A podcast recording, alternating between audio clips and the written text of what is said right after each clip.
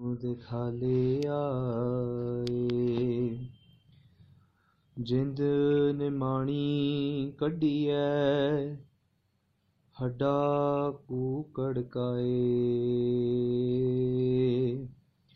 ਸਾਹੇ ਲਿਖੇ ਨਾ ਚਲਨੀ, ਜਿੰਦੂ ਕੂ ਸਮਝਾਇਆ ਏ।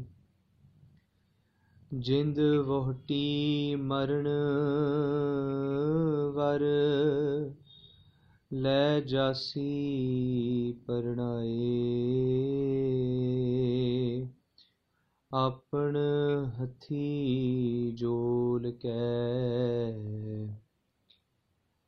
ਕੈ ਗਲ ਲੱਗੈ ਤਾਏ ਵਾਲੋ ਹੋਨ ਕੀ ਪੁਰਸਲਾਤ ਕੰਨੀ ਨਾ ਸੁਣੀ ਆਏ ਫਰੀਦਾ ਕਿੜੀ ਪਵੰਦਈ ਖੜਾ ਨਾ ਆਪ ਮੁਹਾਏ। ਵਾਲੋ ਹੋ ਨਿਕੀ ਪੁਰਸਲਾਤ, ਕੰਨੀ ਨਾ ਸੁਣੀ ਆਏ ਫਰੀਦਾ ਕਿੜੀ ਪਵੰਦਈ ਖੜਾ ਨਾ ਆਪ ਮੁਹਾਏ। ਵਾਹਿਗੁਰੂ ਜੀ ਕਾ ਖਾਲਸਾ, ਵਾਹਿਗੁਰੂ ਜੀ ਕੀ ਫਤਿਹ। ਸੋ ਮਹਾਰਾਜ ਕਿਰਪਾ ਜੀ ਕੱਲ ਜਦੋਂ ਅਸੀਂ ਡਿਸਕਸ਼ਨ ਕਰ ਰਹੇ ਸੀਗੇ, ਵਿਚਾਰ ਕਰ ਰਹੇ ਸੀਗੇ, ਸੋ ਕੱਲ ਅਸੀਂ ਵਾਚਿਆ ਸੀਗਾ ਕਿ ਫਰੀਦ ਸਾਹਿਬ ਜੀ ਕਿਸ ਤਰ੍ਹਾਂ ਉਹਨਾਂ ਨੇ ਆਪਣੇ ਜੀਵਨ ਵਿੱਚ ਆਈਆਂ ਹੋਈਆਂ ਘਟਨਾਵਾਂ, ਦੇਖੀਆਂ ਹੋਈਆਂ ਘਟਨਾਵਾਂ ਨੂੰ ਦੇਖ ਕਰਕੇ ਉਹਨਾਂ ਨੇ ਬਾਣੀ ਦੇ ਵਿੱਚ ਸ਼ਬਦ ਉਚਾਰਨ ਕੀਤੇ ਨੇ।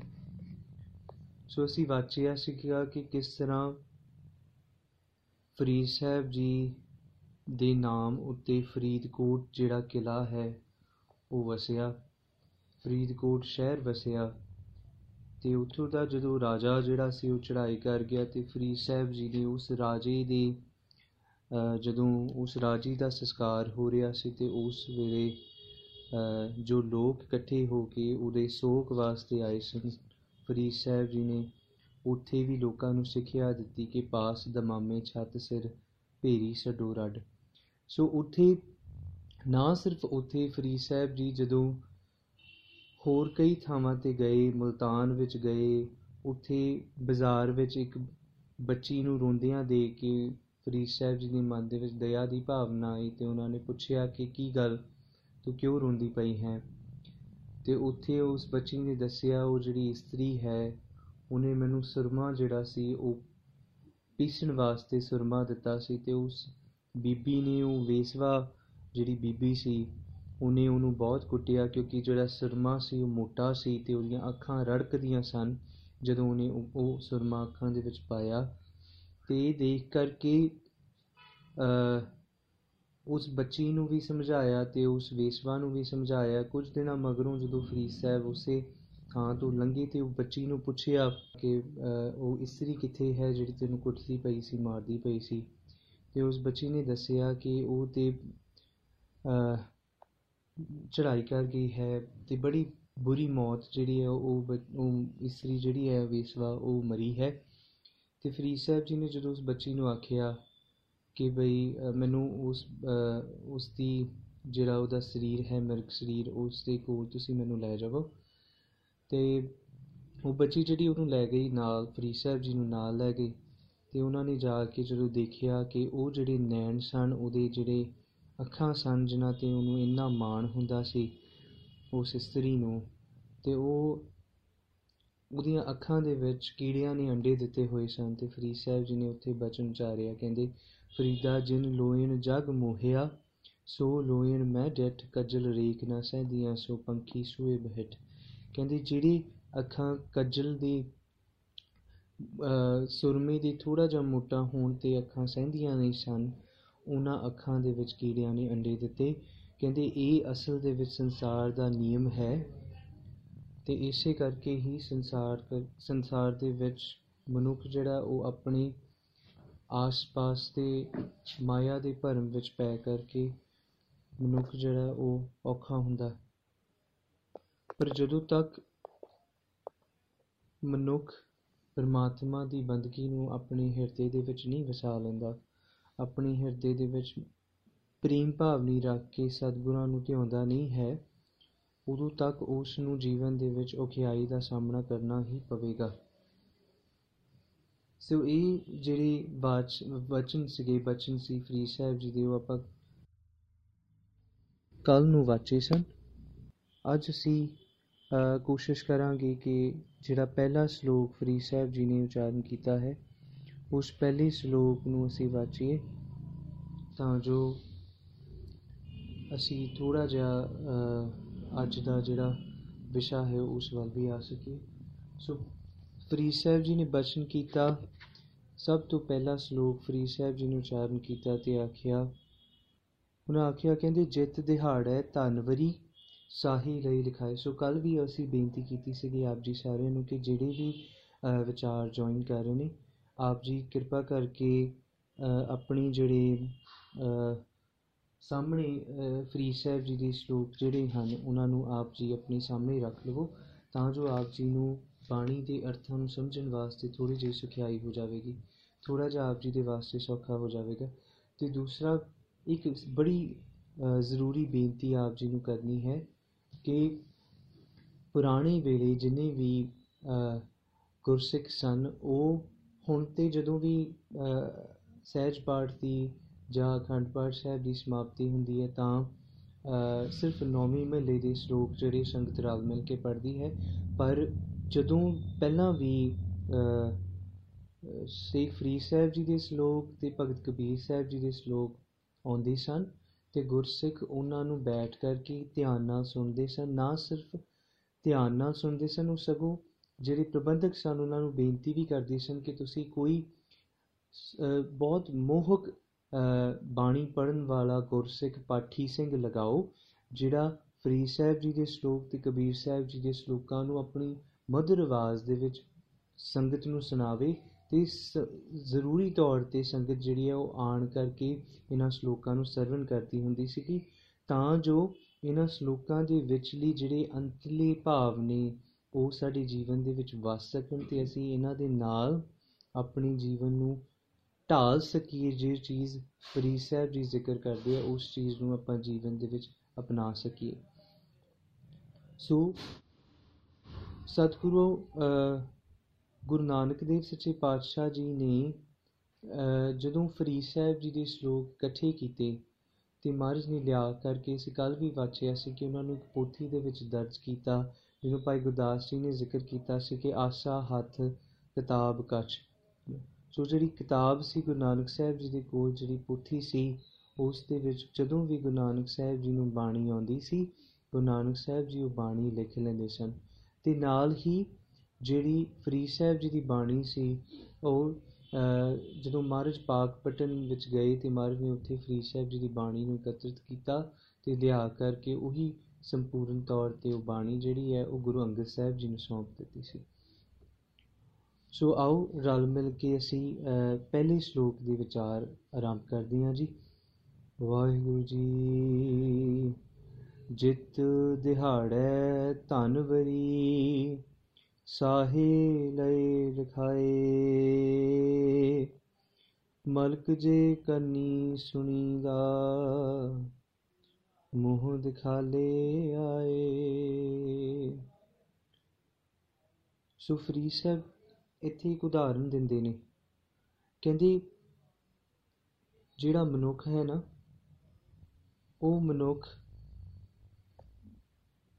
ਦੋ ਅਸੀਂ ਕੱਲ ਵੀ ਵਾਚਿਆ ਸੀ ਕਿ ਪੁਰਾਣੇ ਸਾਡੇ ਰਹਿਤਨਾਮਿਆਂ ਦੇ ਵਿੱਚ ਤੇ ਸਿੱਖ ਰਹਿਤ ਮਰਿਆਦਾ ਦੇ ਵਿੱਚ ਵੀ ਚਾਰ ਸੰਸਕਾਰਾਂ ਦਾ ਜ਼ਿਕਰ ਹੁੰਦਾ ਹੈ। ਚਾਰ ਸੰਸਕਾਰਾਂ ਦਾ ਜ਼ਿਕਰ ਹੁੰਦਾ ਹੈ। ਸਭ ਤੋਂ ਪਹਿਲਾ ਸੰਸਕਾਰ ਜਿਹੜਾ ਹੈ, ਉਹ ਜਨਮ ਸੰਸਕਾਰ। ਜਨਮ ਸੰਸਕਾਰ ਤੋਂ ਬਾਅਦ ਅੰਮ੍ਰਿਤ ਸੰਸਕਾਰ ਅੰਮ੍ਰਿਤ ਸੰਸਕਾਰ ਤੋਂ ਬਾਅਦ ਆਨੰਦ ਸੰਸਕਾਰ ਤੇ ਆਨੰਦ ਸੰਸਕਾਰ ਤੋਂ ਬਾਅਦ ਮਰਨ ਸੰਸਕਾਰ। ਇਹ ਜਿਹੜੇ ਚਾਰ ਸੰਸਕਾਰ ਨੇ, ਇਹਨਾਂ ਚਾਰਾਂ ਸੰਸਕਾਰਾਂ ਦੇ ਵਿੱਚ ਜਿਹੜਾ ਸਭ ਤੋਂ ਜ਼ਰੂਰੀ ਸੰਸਕਾਰ ਹੈ, ਉਹ ਸਤਿਗੁਰਾਂ ਨੇ ਜ਼ਿਕਰ ਕੀਤਾ ਔਰ ਉਹ ਵੋਲੰਟਰੀ ਹੈ, ਉਹ ਹੈ ਅੰਮ੍ਰਿਤ ਸੰਸਕਾਰ। ਪਰ ਉਹਨਾਂ ਤੋਂ ਇਲਾਵਾ ਜੰਮਣ ਵੀ ਮਨੁੱਖ ਦਾ ਹੋਣਾ ਹੈ। ਮੋਸਟਲੀ ਸਾਰਿਆਂ ਦਾ ਆਨੰਦ ਸੰਸਕਾਰ ਵੀ ਹੁੰਦਾ ਹੈ। ਤੇ ਜਿਹੜਾ ਮਰਨ ਸੰਸਕਾਰ ਹੈ, ਉਹ ਵੀ ਸਾਰਿਆਂ ਦਾ ਹੋਣਾ ਹੀ ਹੋਣਾ ਹੈ। ਪਰ ਸਤਿਗੁਰੂ ਕਹਿੰਦੇ ਕਿ ਜਦੋਂ ਵੀ ਮਨੁੱਖ ਦੇ ਜੀਵਨ ਦੇ ਵਿੱਚ ਚਾਰੋਂ ਸੰਸਕਾਰ ਆਉਣ ਤੇ ਉਹ ਪਰਮਾਤਮਾ ਨੂੰ ਧਿਆਵੇ, ਉਹਦੀ ਬੰਦਗੀ ਕਰੇ, ਕਿਉਂਕਿ ਉਸ ਦੀ ਬੰਦਗੀ ਤੋਂ ਬਿਨਾ ਮਨੁੱਖ ਦਾ ਪਾਰ ਤਾਰਾ ਨਹੀਂ ਹੈ। ਸੋ ਗੁਰੂ ਨਾਨਕ ਸਾਹਿਬ ਜੀ ਨੇ ਸਾਨੂੰ ਇੱਕ ਬਾਣੀ ਦਿੱਤੀ। ਸਤਿਗੁਰੂ ਨੇ ਕਿਹਾ, ਕਹਿੰਦੇ, ਜਿਹੜਾ ਸੋਹਿਲਾ ਸਾਹਿਬ ਹੈ ਨਾ, ਉਹ ਜਦੋਂ ਵੀ ਗੁਰਸਿੱਖ ਰਾਤੀ ਸੌਣ ਲੱਗੇ ਉਸ ਸੋਹਿਲਾ ਸਾਹਿਬ ਨੂੰ ਜ਼ਰੂਰ ਪੜ੍ਹ ਕੇ ਸੋਵੇ। ਕਿਉਂਕਿ ਜਦੋਂ ਉਹ ਸੋਹਿਲਾ ਸਾਹਿਬ ਦੀ ਬਾਣੀ ਨੂੰ ਪੜ੍ਹਦਾ ਹੈ ਤੇ ਉਹਨੂੰ ਚੇਤਾ ਰਵੇ ਕਿ ਨਹੀਂ, ਇੱਕ ਦਿਨ ਸਦਾ ਆਵੇਗਾ, ਤੈਨੂੰ ਇਸ ਸੰਸਾਰ ਤੋਂ ਕੂਚ ਕਰਕੇ ਜਾਣਾ ਹੈ। ਤੈਨੂੰ ਇਸ ਸੰਸਾਰ ਤੋਂ ਲੰਘ ਕੇ ਜਾਣਾ ਹੈ, ਇਹ ਤੂੰ ਚੇਤਾ ਰੱਖ। ਆਪਣੇ ਜੀਵਨ ਦੇ ਵਿੱਚ ਤੂੰ ਸਾਰੇ ਕੰਮ ਕਰੇਗਾ। ਮਾਇਆ ਦੇ ਵਿੱਚ ਖਜ, ਖਜਲ ਹੋ ਕੇ ਤੂੰ ਸਭ ਕੁਝ ਕਰੇਗਾ, ਪਰ ਉਸ ਸਭ ਨੂੰ ਕਰਦਿਆਂ ਕਰਦਿਆਂ ਤੂੰ ਇੱਕ ਚੀਜ਼ ਧਿਆਨ ਰੱਖ ਕਿ ਉਸ ਪਰਮਾਤਮਾ ਦੀ ਬੰਦਗੀ ਨੂੰ ਨਾ ਵਿਸਾਰੇ ਸਤਿਗੁਰੂ ਨੇ ਜ਼ਿਕਰ ਕੀਤਾ ਔਰ ਉਸੇ ਗੱਲ ਨੂੰ ਸਤਿਗੁਰੂ ਜੀ ਐਕਸਪਲੇਨ ਕਰਦੇ ਹੈ ਉਹਦਾ ਵਿਸਤਾਰ ਕਰਦੇ ਜੋ ਫਰੀਦ ਸਾਹਿਬ ਜੀ ਅੱਜ ਦੇ ਸ਼ਲੋਕ ਦੇ ਵਿੱਚ ਕਹਿ ਰਹੇ ਨੇ। ਫਰੀਦ ਸਾਹਿਬ ਜੀ ਨੇ ਜ਼ਿਕਰ ਕੀਤਾ, ਕਹਿੰਦੇ, ਜਿੱਤ ਦਿਹਾੜੇ ਧਨਵਰੀ ਸਾਹੀ ਲਈ ਲਿਖਾਏ। ਉਹਨਾਂ ਕਹਿੰਦੇ, ਜਿੱਤ ਦਿਹਾੜੇ। ਦਿਹਾੜੇ ਦਾ ਅਰਥ ਦਿਨ, ਧਨ ਦਾ ਅਰਥ ਅਸੀਂ ਜ਼ਿਕਰ ਕੀਤਾ ਸੀ ਇਸਤਰੀ। ਵਰੀ ਦਾ ਅਰਥ ਅਸੀਂ ਜ਼ਿਕਰ ਕੀਤਾ ਕਿ ਉਹ ਵਿਆਹੀ ਜਾਏਗੀ। ਸੋ ਉਥੇ ਸਾਹੀ ਲਈ ਲਿਖਾਈ ਕੱਲ ਅਸੀਂ ਵਿਚਾਰਿਆ ਸੀ ਕਿ ਸਾਹੀ ਦਾ ਅਰਥ ਹੁੰਦਾ ਹੈ, ਇੱਕ ਚਿੱਠੀ, ਇੱਕ ਦਿਨ ਮਿਥ ਲਿਆ ਜਾਣਾ, ਜਿਸ ਦਿਨ ਵਿਆਹ ਕਾਰਜ ਹੋਵੇਗਾ। ਸੋ ਪਹਿਲਾਂ ਪੁਰਾਣੇ ਸਮਿਆਂ 'ਚ ਸਾਲ ਮਿਥ ਲਿਆ ਜਾਂਦਾ ਸੀ ਕਿ ਇਸ ਸਾਲ ਨੂੰ ਅਸੀਂ ਵਿਆਹ ਕਾਰਜ ਵਾਸਤੇ ਆਵਾਂਗੇ। ਫਿਰ ਜਦੋਂ ਕੁਝ ਮਹੀਨੇ ਰਹਿ ਜਾਂਦੇ ਸਨ, ਫਿਰ ਇੱਕ ਸਾਰੀ ਚਿੱਠੀ ਲਿਖ ਲਈ ਜਾਂਦੀ ਸੀ, ਜਿਹਦੇ ਵਿੱਚ ਇਹ ਤਿਥੀ ਮੈਂਸ਼ਨ ਕਰ ਦਿੱਤੀ ਜਾਂਦੀ ਸੀ ਕਿ ਇਸ ਤਰੀਕ ਨੂੰ ਵਿਆਹ ਕਾਰਜ ਹੋਵੇਗਾ। ਹੁਣ ਭਾਵੇਂ ਕੁਝ ਵੀ ਹੁੰਦਾ ਹੋਵੇ, ਕਿਸੇ ਦੀ ਘਰੇ ਮੌਤ ਹੋ ਜਾਵੇ ਜਾਂ ਹੋਰ ਵੀ ਕੁਝ ਹੋ ਜਾਵੇ, ਪਰ ਨਹੀਂ, ਪੁਰਾਣੇ ਸਿਆਣੇ ਮਨੁੱਖ ਕਹਿੰਦੇ ਸਨ ਕਿ ਨਹੀਂ, ਜਿਹੜੀ ਦਿਨ ਤੇ ਮਿੱਥਿਆ ਗਿਆ, ਉਸੇ ਦਿਨ ਤੇ ਹੀ ਵਿਆਹ ਕਾਰਜ ਹੋਣਾ ਚਾਹੀਦਾ ਹੈ। ਸੋ ਉਹਨਾਂ ਆਖਿਆ, ਕਹਿੰਦੀ, ਜਿੱਤ ਦਿਹਾੜੇ ਧਨਵਰੀ ਸਾਹੀ ਲਈ ਲਿਖਾਏ ਸੋ ਉਸੇ ਗੱਲ ਨੂੰ ਗੁਰੂ ਨਾਨਕ ਸਾਹਿਬ ਜੀ ਜ਼ਿਕਰ ਕਰਦੇ, ਮਹਾਰਾਜ ਕਹਿੰਦੇ, ਸੰਬਤ ਸਾਹਾ ਲਿਖਿਆ। ਮਿਲ ਕਰ ਪਾਵੋ ਤੇਲ। ਸੋ ਉਥੇ ਸਾਹੀ ਦਾ ਅਰਥ ਇਹੀ ਹੈ ਕਿ ਸਾਰੇ ਸੰਬਤ ਦਾ ਅਰਥ, ਸਾਰੇ ਸਗੇ ਸੰਬੰਧੀਆਂ ਨੇ, ਵਿਚੋਲਿਆਂ ਨੇ ਬੈਠ ਕਰਕੇ ਉਹ ਸਾਹਾ ਲਿਖ ਦਿੱਤਾ, ਉਹ ਚਿੱਠੀ ਲਿਖ ਦਿੱਤੀ ਕਿ ਇਸ ਤਰੀਕ ਨੂੰ ਜਿਹੜਾ ਵਿਆਹ ਕਾਰਜ ਹੈ ਉਹ ਹੋਣਾ ਹੈ। ਹੁਣ ਇਹ ਤੇ ਇਹਦੇ ਸ਼ਾਬਦਿਕ ਅਰਥ ਨੇ। ਅਸੀਂ ਨਾਲ ਨਾਲ ਥੋੜੇ ਜਿਹੇ ਭਾਵ ਅਰਥ ਵੀ ਵਾਚੀਏ ਕਿ ਫਰੀਦ ਸਾਹਿਬ ਇੱਥੇ ਕਹਿਣਾ ਕੀ ਚਾਹੁੰਦੇ ਨੇ?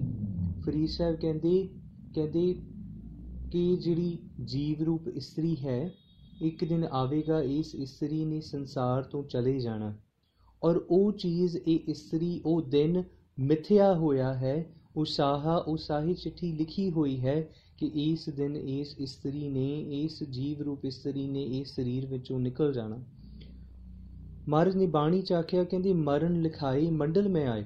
ਕਿ ਨਹੀਂ, ਇਹ ਮਨੁੱਖ ਜਿਹੜਾ ਜਿਸ ਦਿਨ ਇਸ ਸੰਸਾਰ ਵਿੱਚ ਆਇਆ ਸੀ, ਉਸ ਤੋਂ ਪਹਿਲਾਂ ਇਹਦੀ ਜਾਣ ਦੀ ਤਰੀਕ ਲਿਖੀ ਹੋਈ ਸੀ ਇਹਨੇ ਇਸ ਤਰੀਕ ਨੂੰ ਚਲੇ ਜਾਣਾ।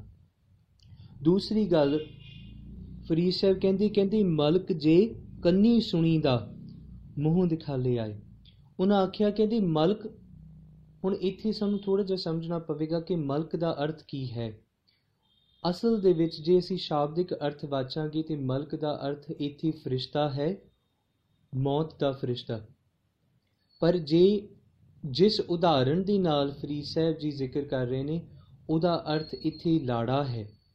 ਭਾਵ, ਜੇ ਸ਼ਾਬਦਿਕ ਅਰਥ ਵਾਚਾਂਗੇ ਤੇ ਫਰੀਦ ਸਾਹਿਬ ਕਹਿੰਦੀ, ਜੇ ਉਸ ਲਾੜੇ ਨੇ ਇਸ ਇਸਤਰੀ ਨੂੰ, ਇਸ ਧਨ ਨੂੰ ਵਿਆਹਣ ਵਾਸਤੇ ਆਉਣਾ ਹੈ, ਮੋਹ ਦਿਖਾ ਲਿਆ ਕਿ ਜਿਹੜੀ ਇਸਤਰੀ ਨੇ ਉਸ ਲਾੜੇ ਬਾਰੇ, ਉਸ ਆਪਣੇ ਪਿਆਰੇ ਬਾਰੇ ਜਾਂ ਉਸ ਵਿਆਹਣ ਵਾਲੇ ਬਾਰੇ ਸੁਣਿਆ ਹੈ ਇੱਕ ਦਿਨ ਆਵੇਗਾ, ਸਿਰਫ ਸੁਣਿਆ ਨਹੀਂ, ਉਹ ਉਹਨੂੰ ਆ ਕੇ ਆਪਣਾ ਮੂੰਹ ਵੀ ਦਿਖਾਵੇਗਾ ਮੂੰਹ ਦਿਖਾਲੇ ਆਏ। ਹੁਣ ਇੱਥੇ ਉਦਾਹਰਣ ਤੇ ਫਰੀਦ ਸਾਹਿਬ ਜੀ ਵਿਆਹ ਦੀ ਵਰਤਦੇ ਹੈ ਪਰ ਫਰੀਦ ਸਾਹਿਬ ਫਰੀਦ ਸਾਹਿਬ ਸਾਨੂੰ ਸਮਝਾਉਣਾ ਚਾਹੁੰਦੇ ਨੇ, ਕਹਿੰਦੇ ਕਿ ਨਹੀਂ, ਤੁਸੀਂ ਮੌਤ ਮੌਤ ਦਾ ਜ਼ਿਕਰ ਤੇ ਕਈ ਵਾਰੀ ਸੁਣਿਆ ਹੋਵੇਗਾ ਕਿ ਕਿਸੇ ਦੂਜੇ ਦੇ ਘਰ ਵਾਪਰੀ, ਕਿਸੇ ਦੂਸਰੇ ਦੇ ਘਰ ਵਾਪਰੀ, ਕਿਸੇ ਹੋਰ ਨਾਲ ਵਾਪਰੀ, ਪਰ ਉਸ ਦਿਨ ਤੱਕ, ਜਿਸ ਦਿਨ ਤੱਕ ਘਰੇ ਕੋਈ ਮੌਤ ਨਾ ਹੋਵੇ ਮਨੁੱਖ ਨੂੰ ਸਮਝ ਨਹੀਂ ਆਉਂਦੀ ਕਿ ਮੌਤ ਦਾ ਦੁੱਖ ਕੀ ਹੈ। ਮਹਾਰਾਜ ਨੇ ਬਾਣੀ ਚ ਆਖਿਆ, ਸਤਿਗੁਰੂ ਕਹਿੰਦੀ, ਦੁੱਖ ਵਿਛੋੜਾ, ਇੱਕ ਦੁੱਖ ਭੂਖ, ਇੱਕ ਦੁੱਖ ਸਖਤ ਵਾਰ ਜਮਦੂਤ। ਮਹਾਰਾਜ ਕਹਿੰਦੀ, ਵਿਛੋੜੇ ਦਾ ਦੁੱਖ ਹੈ, ਉਸ ਤੋਂ ਬਾਅਦ ਭੁੱਖ ਦਾ ਦੁੱਖ ਹੈ। ਮਹਾਰਾਜ ਕਹਿੰਦੀ, ਸਭ ਤੋਂ ਉੱਪਰ ਮੌਤ ਦਾ ਦੁੱਖ ਹੈ ਕਿ ਜਿਸ ਦਿਨ ਸਮਾਂ ਆਵੇਗਾ, ਇਸ ਜਿੰਦ ਨੇ ਇਸ ਸਰੀਰ ਤੋਂ ਕੂਚ ਕਰ ਜਾਣਾ ਤੇ ਉਹਨੂੰ ਲੈਣ ਵਾਸਤੇ ਫਿਰ ਮੌਤ ਦੇ ਫਰਿਸ਼ਤਿਆਂ ਨੇ ਆਉਣਾ। ਸੋ ਇੱਥੇ ਮੈਂ ਕੱਲ ਵੀ ਆਪ ਜੀ ਨੂੰ ਜ਼ਿਕਰ ਕੀਤਾ ਸੀਗਾ ਕਿ ਕੁਝ ਕੁ ਉਦਾਹਰਨਾਂ ਸਾਨੂੰ ਇਸਲਾਮ ਮਤ ਦੀਆਂ ਸਮਝਣੀਆਂ ਪੈਣਗੀਆਂ ਤਾਂ ਸਾਨੂੰ ਫਰੀਦ ਸਾਹਿਬ ਜੀ ਦੀ ਸ਼ਲੋਕਾਂ ਦੀ ਸਮਝ ਪਵੇਗੀ, ਕਿਉਂਕਿ ਫਰੀਦ ਸਾਹਿਬ ਜੀ ਨੇ ਉਹ ਉਦਾਹਰਨਾਂ ਵਰਤਿਤ ਕੀਤੀਆਂ ਨੇ। ਔਰ ਪਹਿਲੀ ਗੱਲ ਅਸੀਂ ਕੱਲ ਵੀ ਆਪ ਜੀ ਨੂੰ ਇਹ ਬੇਨਤੀ ਕੀਤੀ ਸੀਗੀ ਕਿ ਇਹ ਇਸ ਤਰ੍ਹਾਂ ਨਹੀਂ ਸਮਝਣਾ ਕਿ ਕਿਸੇ ਹੋਰ ਮਤ ਨਾਲ ਸੰਬੰਧਿਤ ਹਨ। ਇਹ ਇਸਲਾਮ ਮਤ ਨਾਲ ਸੰਬੰਧਿਤ ਹਨ। ਅਸਲ ਦੇ ਵਿੱਚ ਉਹਦਾ ਭਾਵ ਅਰਥ ਕੀ ਹੈ? ਫਰੀਦ ਸਾਹਿਬ ਸਾਨੂੰ ਉਹ ਭਾਵ ਅਰਥ ਸਮਝਾਉਣਾ ਚਾਹੁੰਦੇ ਨੇ। ਸੋ ਫਰੀਦ ਸਾਹਿਬ ਜੀ ਨੇ ਇੱਥੇ ਜ਼ਿਕਰ ਕੀਤਾ ਮਲਕ ਜੇ ਕੰਨੀ ਸੁਣੀਦਾ। ਸੋ ਇੱਥੇ ਮਲਕ ਦੇ ਅਸਲ ਦੇ ਵਿੱਚ ਅਰਥ ਮੌਤ ਦਾ ਫਰਿਸ਼ਤਾ ਹੈ। ਇਸਲਾਮ ਮਤ ਦੇ ਵਿੱਚ ਚਾਰ ਫਰਿਸ਼ਤਿਆਂ ਦਾ ਜ਼ਿਕਰ ਆਉਂਦਾ ਹੈ ਕਿ ਜਿਹੜੇ ਚਾਰ ਫਰਿਸ਼ਤੇ ਨੇ ਜਿਨ੍ਹਾਂ ਦਾ ਕੰਮ ਵੱਖੋ ਵੱਖਰਾ ਹੈ। ਅਸਲ ਦੇ ਵਿੱਚ ਤਕਰੀਬਨ 100 ਫਰਿਸ਼ਤੇ ਨੇ ਜਿਨ੍ਹਾਂ ਦਾ ਕੰਮ ਵੱਖੋ ਵੱਖਰਾ ਹੈ, ਪਰ ਜਿਹੜੇ ਚਾਰ ਪ੍ਰਮੁੱਖ ਤੌਰ ਤੇ ਮੰਨੇ ਗਏ, ਉਹ ਚਾਰ ਫਰਿਸ਼ਤੇ ਕਿਹੜੇ-ਕਿਹੜੇ ਨੇ? ਸਭ ਤੋਂ ਪਹਿਲਾਂ ਜ਼ਿਬਰਾਇਲ, ਫਿਰ ਮਕਾਇਲ, ਫਿਰ ਇਜ਼ਰਾਇਲ ਤੇ ਅਜ਼ਰਾਇਲ। ਇਹ ਚਾਰ ਫਰਿਸ਼ਤੇ ਨੇ ਜਿਨ੍ਹਾਂ ਦਾ ਕੰਮ ਵੱਖੋ ਵੱਖਰਾ ਹੈ। ਸਭ ਤੋਂ ਪਹਿਲਾ ਹੈ ਜ਼ਿਬਰਾਇਲ।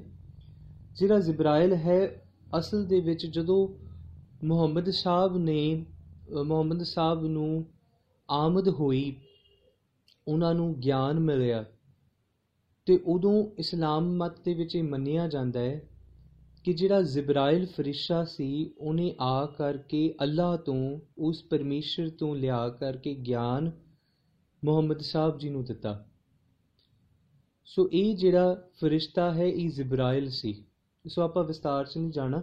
ਮਕਾਇਲ ਦੂਸਰਾ ਫਰਿਸ਼ਤਾ ਹੈ ਜਿਹਦਾ ਕੰਮ ਹੈ ਰਿਜ਼ਕ ਦੇਣਾ, ਸਾਰਿਆਂ ਨੂੰ ਭੋਜਨ ਦੇਣਾ, ਇਹ ਮਕਾਇਲ ਦਾ ਕੰਮ ਹੈ। ਤੀਸਰਾ ਹੈ ਇਜ਼ਰਾਈਲ ਇਜ਼ਰਾਈਲ ਦਾ ਕੰਮ ਹੈ ਕਿ ਜਿਸ ਦਿਨ ਕਿਆਮਤ ਦੀ ਰਾਤ ਆਵੇਗੀ so Islam believes in doomsday so what is doomsday basically ਇਸਲਾਮ ਮਤ ਇਹ ਕਹਿੰਦਾ ਹੈ ਕਿ ਜਦੋਂ ਮਨੁੱਖ ਮਰ ਜਾਂਦਾ ਹੈ, ਉਹਦੀ ਜਿਹੜੀ ਜਿੰਦ ਹੈ, ਉਹਦੇ ਸਰੀਰ ਤੋਂ ਜਾਂਦੀ ਨਹੀਂ ਹੈ। ਉਹਦੀ ਸਰੀਰ ਦੀ, ਉਹਦੀ ਜਿਹੜੀ ਜਿੰਦ ਹੈ, ਉਹਦੀ ਜਿਹੜੀ ਆਤਮਾ ਹੈ, ਉਹਦੇ ਸਰੀਰ ਵਿੱਚ ਹੀ ਰਹਿੰਦੀ ਹੈ ਤੇ ਉਸੇ ਕਰਕੇ ਉਸ ਨੂੰ ਕਬਰਾਂ ਦੇ ਵਿੱਚ ਦਫਨਾ ਦਿੱਤਾ ਜਾਂਦਾ ਹੈ। ਜਿਸ ਦਿਨ ਕਿਆਮਤ ਦੀ ਰਾਤ ਆਵੇਗੀ, ਉਸ ਦਿਨ ਜਿਹੜਾ ਇਜ਼ਰਾਈਲ ਫਰਿਸ਼ਤਾ ਹੈ, ਉਹ ਤੂਤੀ ਵਜਾਵੇਗਾ, ਇੱਕ ਤੂਤੀ ਵਜਾਵੇਗਾ ਤੇ ਉਸ ਦੇ ਨਾਲ ਜਿਹੜੀ ਜਿੰਦ ਹੈ, ਉਹ ਲੋਕਾਂ ਦੀਆਂ ਕਬਰਾਂ ਦੇ ਵਿੱਚੋਂ ਨਿਕਲ ਕਰਕੇ ਉਸ ਅੱਲਾ ਦੀ ਦਰਗਾਹ ਦੇ ਵਿੱਚ ਪੇਸ਼ ਹੋਵੇਗੀ। ਤੇ ਉਦੋਂ ਉਸ ਕਿਆਮਤ ਦੀ ਰਾਤ ਤੇ ਉਹਨਾਂ ਦਾ ਨਿਬੇੜਾ ਹੋਵੇਗਾ ਕਿ ਕੌਣ ਪਰਮਾਤਮਾ ਦੇ ਕੋਲ ਜਾਵੇਗਾ ਤੇ ਕੌਣ ਦੋਜਕ ਦੀ ਅੱਗ ਦੇ ਵਿੱਚ ਸੜੇਗਾ ਸੋ ਦੋਜਕ is hell so on doomsday is going to be decided whether the uh, whether the Jew will go to heaven or hell right? ਸੋ ਸਮਝਣਾ ਕੀ? ਕਿ ਜਿਹੜਾ ਇਜ਼ਰਾਈਲ ਫਰਿਸ਼ਤਾ ਹੈ ਉਹ ਤੂਤੀ ਵਜਾਵੇਗਾ ਤੇ ਤਾਂ ਉਸ ਕਬਰਾਂ ਦੇ ਵਿੱਚੋਂ ਜਿਹੜੀ ਜਿੰਦ ਹੈ, ਉਹ ਨਿਕਲ ਕਰਕੇ ਉਹ ਉਹਦਾ ਨਿਬੇੜਾ ਹੋਵੇਗਾ। ਸੋ ਚੌਥਾ ਫਰਿਸ਼ਤਾ ਹੈ ਅਜ਼ਰਾਇਲ। ਸੋ ਅਜ਼ਰਾਇਲ ਫਰਿਸ਼ਤਾ ਕੀ ਕਰੇਗਾ? ਅਜ਼ਰਾਇਲ ਫਰਿਸ਼ਤਾ ਉਹ, ਉਹਦਾ ਕੰਮ ਇਹ ਹੈ ਕਿ ਉਹ ਉਸ ਜਿੰਦ ਦੇ ਵਿੱਚੋਂ, ਉਹ ਸਰੀਰ ਦੇ ਵਿੱਚੋਂ ਉਸ ਜਿੰਦ ਨੂੰ ਕੱਢ ਕੇ ਉਸ ਨੂੰ ਪਰਮਾਤਮਾ ਦੀ ਦਰਗਾਹ ਦੇ ਵਿੱਚ ਪੇਸ਼ ਕਰੇਗਾ। ਉਹ ਅਜ਼ਰਾਇਲ ਦਾ ਕੰਮ ਹੈ। ਸੋ ਸਮਝਣਾ ਸਾਡੇ ਵਾਸਤੇ ਕਿ ਇੱਥੇ ਜੋ ਫਰੀਦ ਸਾਹਿਬ ਜੀ ਜ਼ਿਕਰ ਕਰਦੇ, ਉਹ ਇਸ ਉਦਾਹਰਣ ਦਾ ਜ਼ਿਕਰ ਕਰਦੇ। ਕਹਿੰਦੇ, ਮਲਕ ਜੇ ਕੰਨੀ ਸੁਣੀਦਾ ਕਿ ਉਸ ਅਜ਼ਰਾਇਲ ਮੌਤ ਦੇ ਫਰਿਸ਼ਤੇ ਨੇ ਜਦੋਂ ਆ ਕਰਕੇ ਤੁਹਾਡੇ ਸਾਹਮਣੇ ਆਪਣਾ ਮੁਖ ਦਿਖਾਉਣਾ, ਮੂੰਹ ਦਿਖਾਲੇ ਆਏ ਕਿ ਉਹਨੇ ਆ ਕਰਕੇ ਆਪਣਾ ਮੂੰਹ ਤੇਰੇ ਸਾਹਮਣੇ ਦਿਖਾਉਣਾ ਤੇ ਫਿਰ ਤੋਂ, ਫਿਰ ਤੇਰੇ ਕੋਲੋਂ ਭੱਜਿਆ ਨਹੀਂ ਜਾਣਾ।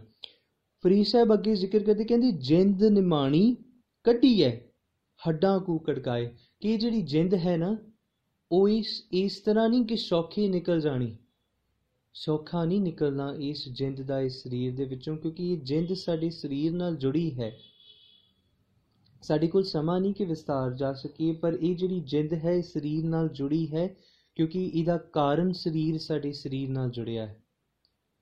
ਸੋ ਉਹ ਇੱਕ ਕਨੈਕਸ਼ਨ ਹੈ ਮੇਰਾ ਤੇ ਜਿੰਦ ਦਾ। ਅਸਲ ਦੇ ਵਿੱਚ ਸਤਿਗੁਰੂ ਕਹਿੰਦੇ ਕਿ ਜਿਸ ਦਿਨ ਇਸ ਜਿੰਦ ਦਾ ਸਰੀਰ ਨਾਲੋਂ ਸੰਪਰਕ ਟੁੱਟ ਜਾਵੇਗਾ, ਇਹ ਸਰੀਰ ਇਹ ਜਿੰਦ ਬ੍ਰਹਮ ਰੂਪ ਹੈ, ਪਰ ਜਿਸ ਦਿਨ ਇਹ ਸਰੀਰ ਨਾਲ ਇਹ ਜਿੰਦ ਜੁੜੀ ਹੈ ਤੇ ਮੌਤ ਨੇ ਆ ਕੇ ਦਸਤਕ ਦਿੱਤੀ ਤੇ ਜਿਸ ਦਿਨ ਉਹਨੇ ਇਸ ਸਰੀਰ ਵਿੱਚੋਂ ਜਿੰਦ ਕੱਢੀ ਤੇ ਉਦੋਂ ਇਸ ਸਰੀਰ ਨੂੰ ਦੁੱਖ ਵੀ ਬਹੁਤ ਹੋਵੇਗਾ। ਇਦਾਂ ਨਹੀਂ ਕਿ ਸੌਖਾ ਨਿਕਲ ਜਾਣਾ ਮਹਾਰਾਜ ਨੇ ਬਾਣੀ 'ਚ ਜ਼ਿਕਰ ਕੀਤਾ ਮਹਾਰਾਜ ਕਹਿੰਦੇ, ਹੱਥ ਮਰੋੜਾ ਤਨ ਕਪੈ। ਸਿਆਹੂ ਹੋਆ ਸੇਤ ਮਹਾਰਾਜ ਕਹਿੰਦੇ ਕਿ ਹੱਥ ਮਰੋੜਾ ਕਿ ਨਹੀਂ, ਉਸ ਦਿਨ ਮਨੁੱਖ ਤਨ ਉਹਦਾ ਕੱਪਦਾ ਹੈ, ਉਹਨੂੰ ਕੰਪਨ ਹੁੰਦੀ ਹੈ ਤੇ ਕੰਪਨ ਹੁੰਦਿਆਂ ਉਹਨੂੰ ਦੁੱਖ ਭੋਗਣਾ ਪੈਂਦਾ ਜਦੋਂ ਇਹ ਜਿੰਦ ਮੌਤ ਵੇਲੇ ਅੰਤਲੇ ਸਮੇਂ ਇਸ ਸਰੀਰ ਤੋਂ ਨਿਕਲ ਕੇ ਜਾਂਦੀ। ਤੇ ਵਿਦਵਾਨਾਂ ਨੇ ਜ਼ਿਕਰ ਕੀਤਾ ਕਿ ਕਿਸੇ ਨਾ ਕਿਸੇ ਤਰੀਕੇ ਮਨੁੱਖ ਦੁੱਖ ਭੋਗਦਾ ਹੈ ਤੇ ਜਿਸ ਵੇਲੇ ਉਹ ਉਸ ਮੌਤ ਤੇ ਕਿਨਾਰੇ ਪਿਆ ਹੁੰਦਾ ਹੈ ਤੇ ਉਹਨੂੰ ਪਤਾ ਨਹੀਂ ਕਿ ਕਿਸ ਵੇਲੇ ਉਸ ਮੌਤ ਨੇ ਆ ਕੇ ਜੱਫਾ ਮਾਰਨਾ ਤੇ ਉਸ ਮਨੁੱਖ ਨੂੰ ਕਈ ਬਿਛੂਆਂ ਦੀ ਡੰਗ 100 ਸਨਾਤਨ ਮਤ ਦੇ ਵਿੱਚ ਲਿਖਿਆ, ਉਹਨਾਂ ਆਖਿਆ ਕਹਿੰਦੇ 100 ਬਿਛੂਆਂ ਦਾ ਡੰਗ ਜਿੱਦਾਂ ਉਹਨਾਂ ਦਰਦ ਹੁੰਦਾ ਹੈ ਜਦੋਂ ਇੱਕ ਜਿੰਦ ਇਸ ਸਰੀਰ ਦੇ ਵਿੱਚੋਂ ਨਿਕਲ ਕੇ ਜਾਂਦੀ। ਖੈਰ ਸੋ ਫਰੀਦ ਸਾਹਿਬ ਕਹਿੰਦੇ ਕਹਿੰਦੇ ਜਿੰਦ ਨਿਮਾਣੀ ਕੱਢੀ ਹੈ। ਕਿ ਜਿਹੜੀ ਨਿਮਾਣੀ ਜਿੰਦ ਹੈ, ਉਹ ਇਸ ਸਰੀਰ ਦੇ ਵਿੱਚੋਂ ਨਿਕਲ ਜਾਵੇਗੀ ਕਿਸ ਤਰ੍ਹਾਂ? ਜਿਸ ਤਰ੍ਹਾਂ ਹੱਡੀਆਂ ਦੀ ਕੜਕੜਾਹਟ ਹੁੰਦੀ ਹੈ ਤੇ ਦੁੱਖ ਹੁੰਦਾ ਹੈ ਇਦਾਂ ਹੀ ਉਸ ਦੁੱਖ ਨੂੰ ਭੋਗਦਿਆਂ ਇਸ ਜਿੰਦ ਨੇ ਸਰੀਰ ਚੋਂ ਨਿਕਲਣਾ। ਸੋ ਅੱਗੇ ਫਰੀਦ ਸਾਹਿਬ ਕਹਿੰਦੇ ਕਹਿੰਦੇ, ਸਾਹ ਹੀ ਲਿਖੇ ਨਾ ਚੱਲਣੀ, ਜਿੰਦੂ ਕੋ ਸਮਝਾਏ ਕਿ ਨਹੀਂ? ਹੁਣ ਉਸ ਵੇਲੇ, ਜਿਸ ਵੇਲੇ ਉਸ ਅਜ਼ਰਾਇਲ ਫਰਿਸ਼ਤੇ ਨੇ ਆ ਕਰਕੇ ਆਪਣਾ ਮੂੰਹ ਦਿਖਾਉਣਾ ਤੇ ਆਖਣਾ ਕਿ ਨਹੀਂ ਜਿੰਦ ਤੂੰ ਮੇਰੇ ਨਾਲ ਜਾਣਾ ਹੈ। ਤੇ ਉਸ ਵੇਲੇ ਇਹ ਨਹੀਂ ਮਨੁੱਖ ਕਹਿ ਸਕਦਾ ਕਿ ਨਹੀਂ, ਹੁਣੇ ਨਹੀਂ ਕੱਲ ਨੂੰ ਚੱਲਾਂਗੇ। ਜਿਸ ਵੇਲੇ ਵਿਆਹ ਦੀ ਤਿਥੀ ਮਿਥ ਲਈ ਗਈ ਕਿ ਨਹੀਂ, ਇਸ ਤਰੀਕ ਨੂੰ ਵਿਆਹ ਕਾਰਜ ਹੋਣਾ ਹੈ, ਉਸੇ ਤਰੀਕ ਨੂੰ ਵਿਆਹ ਕਾਰਜ ਹੁੰਦਾ ਹੈ।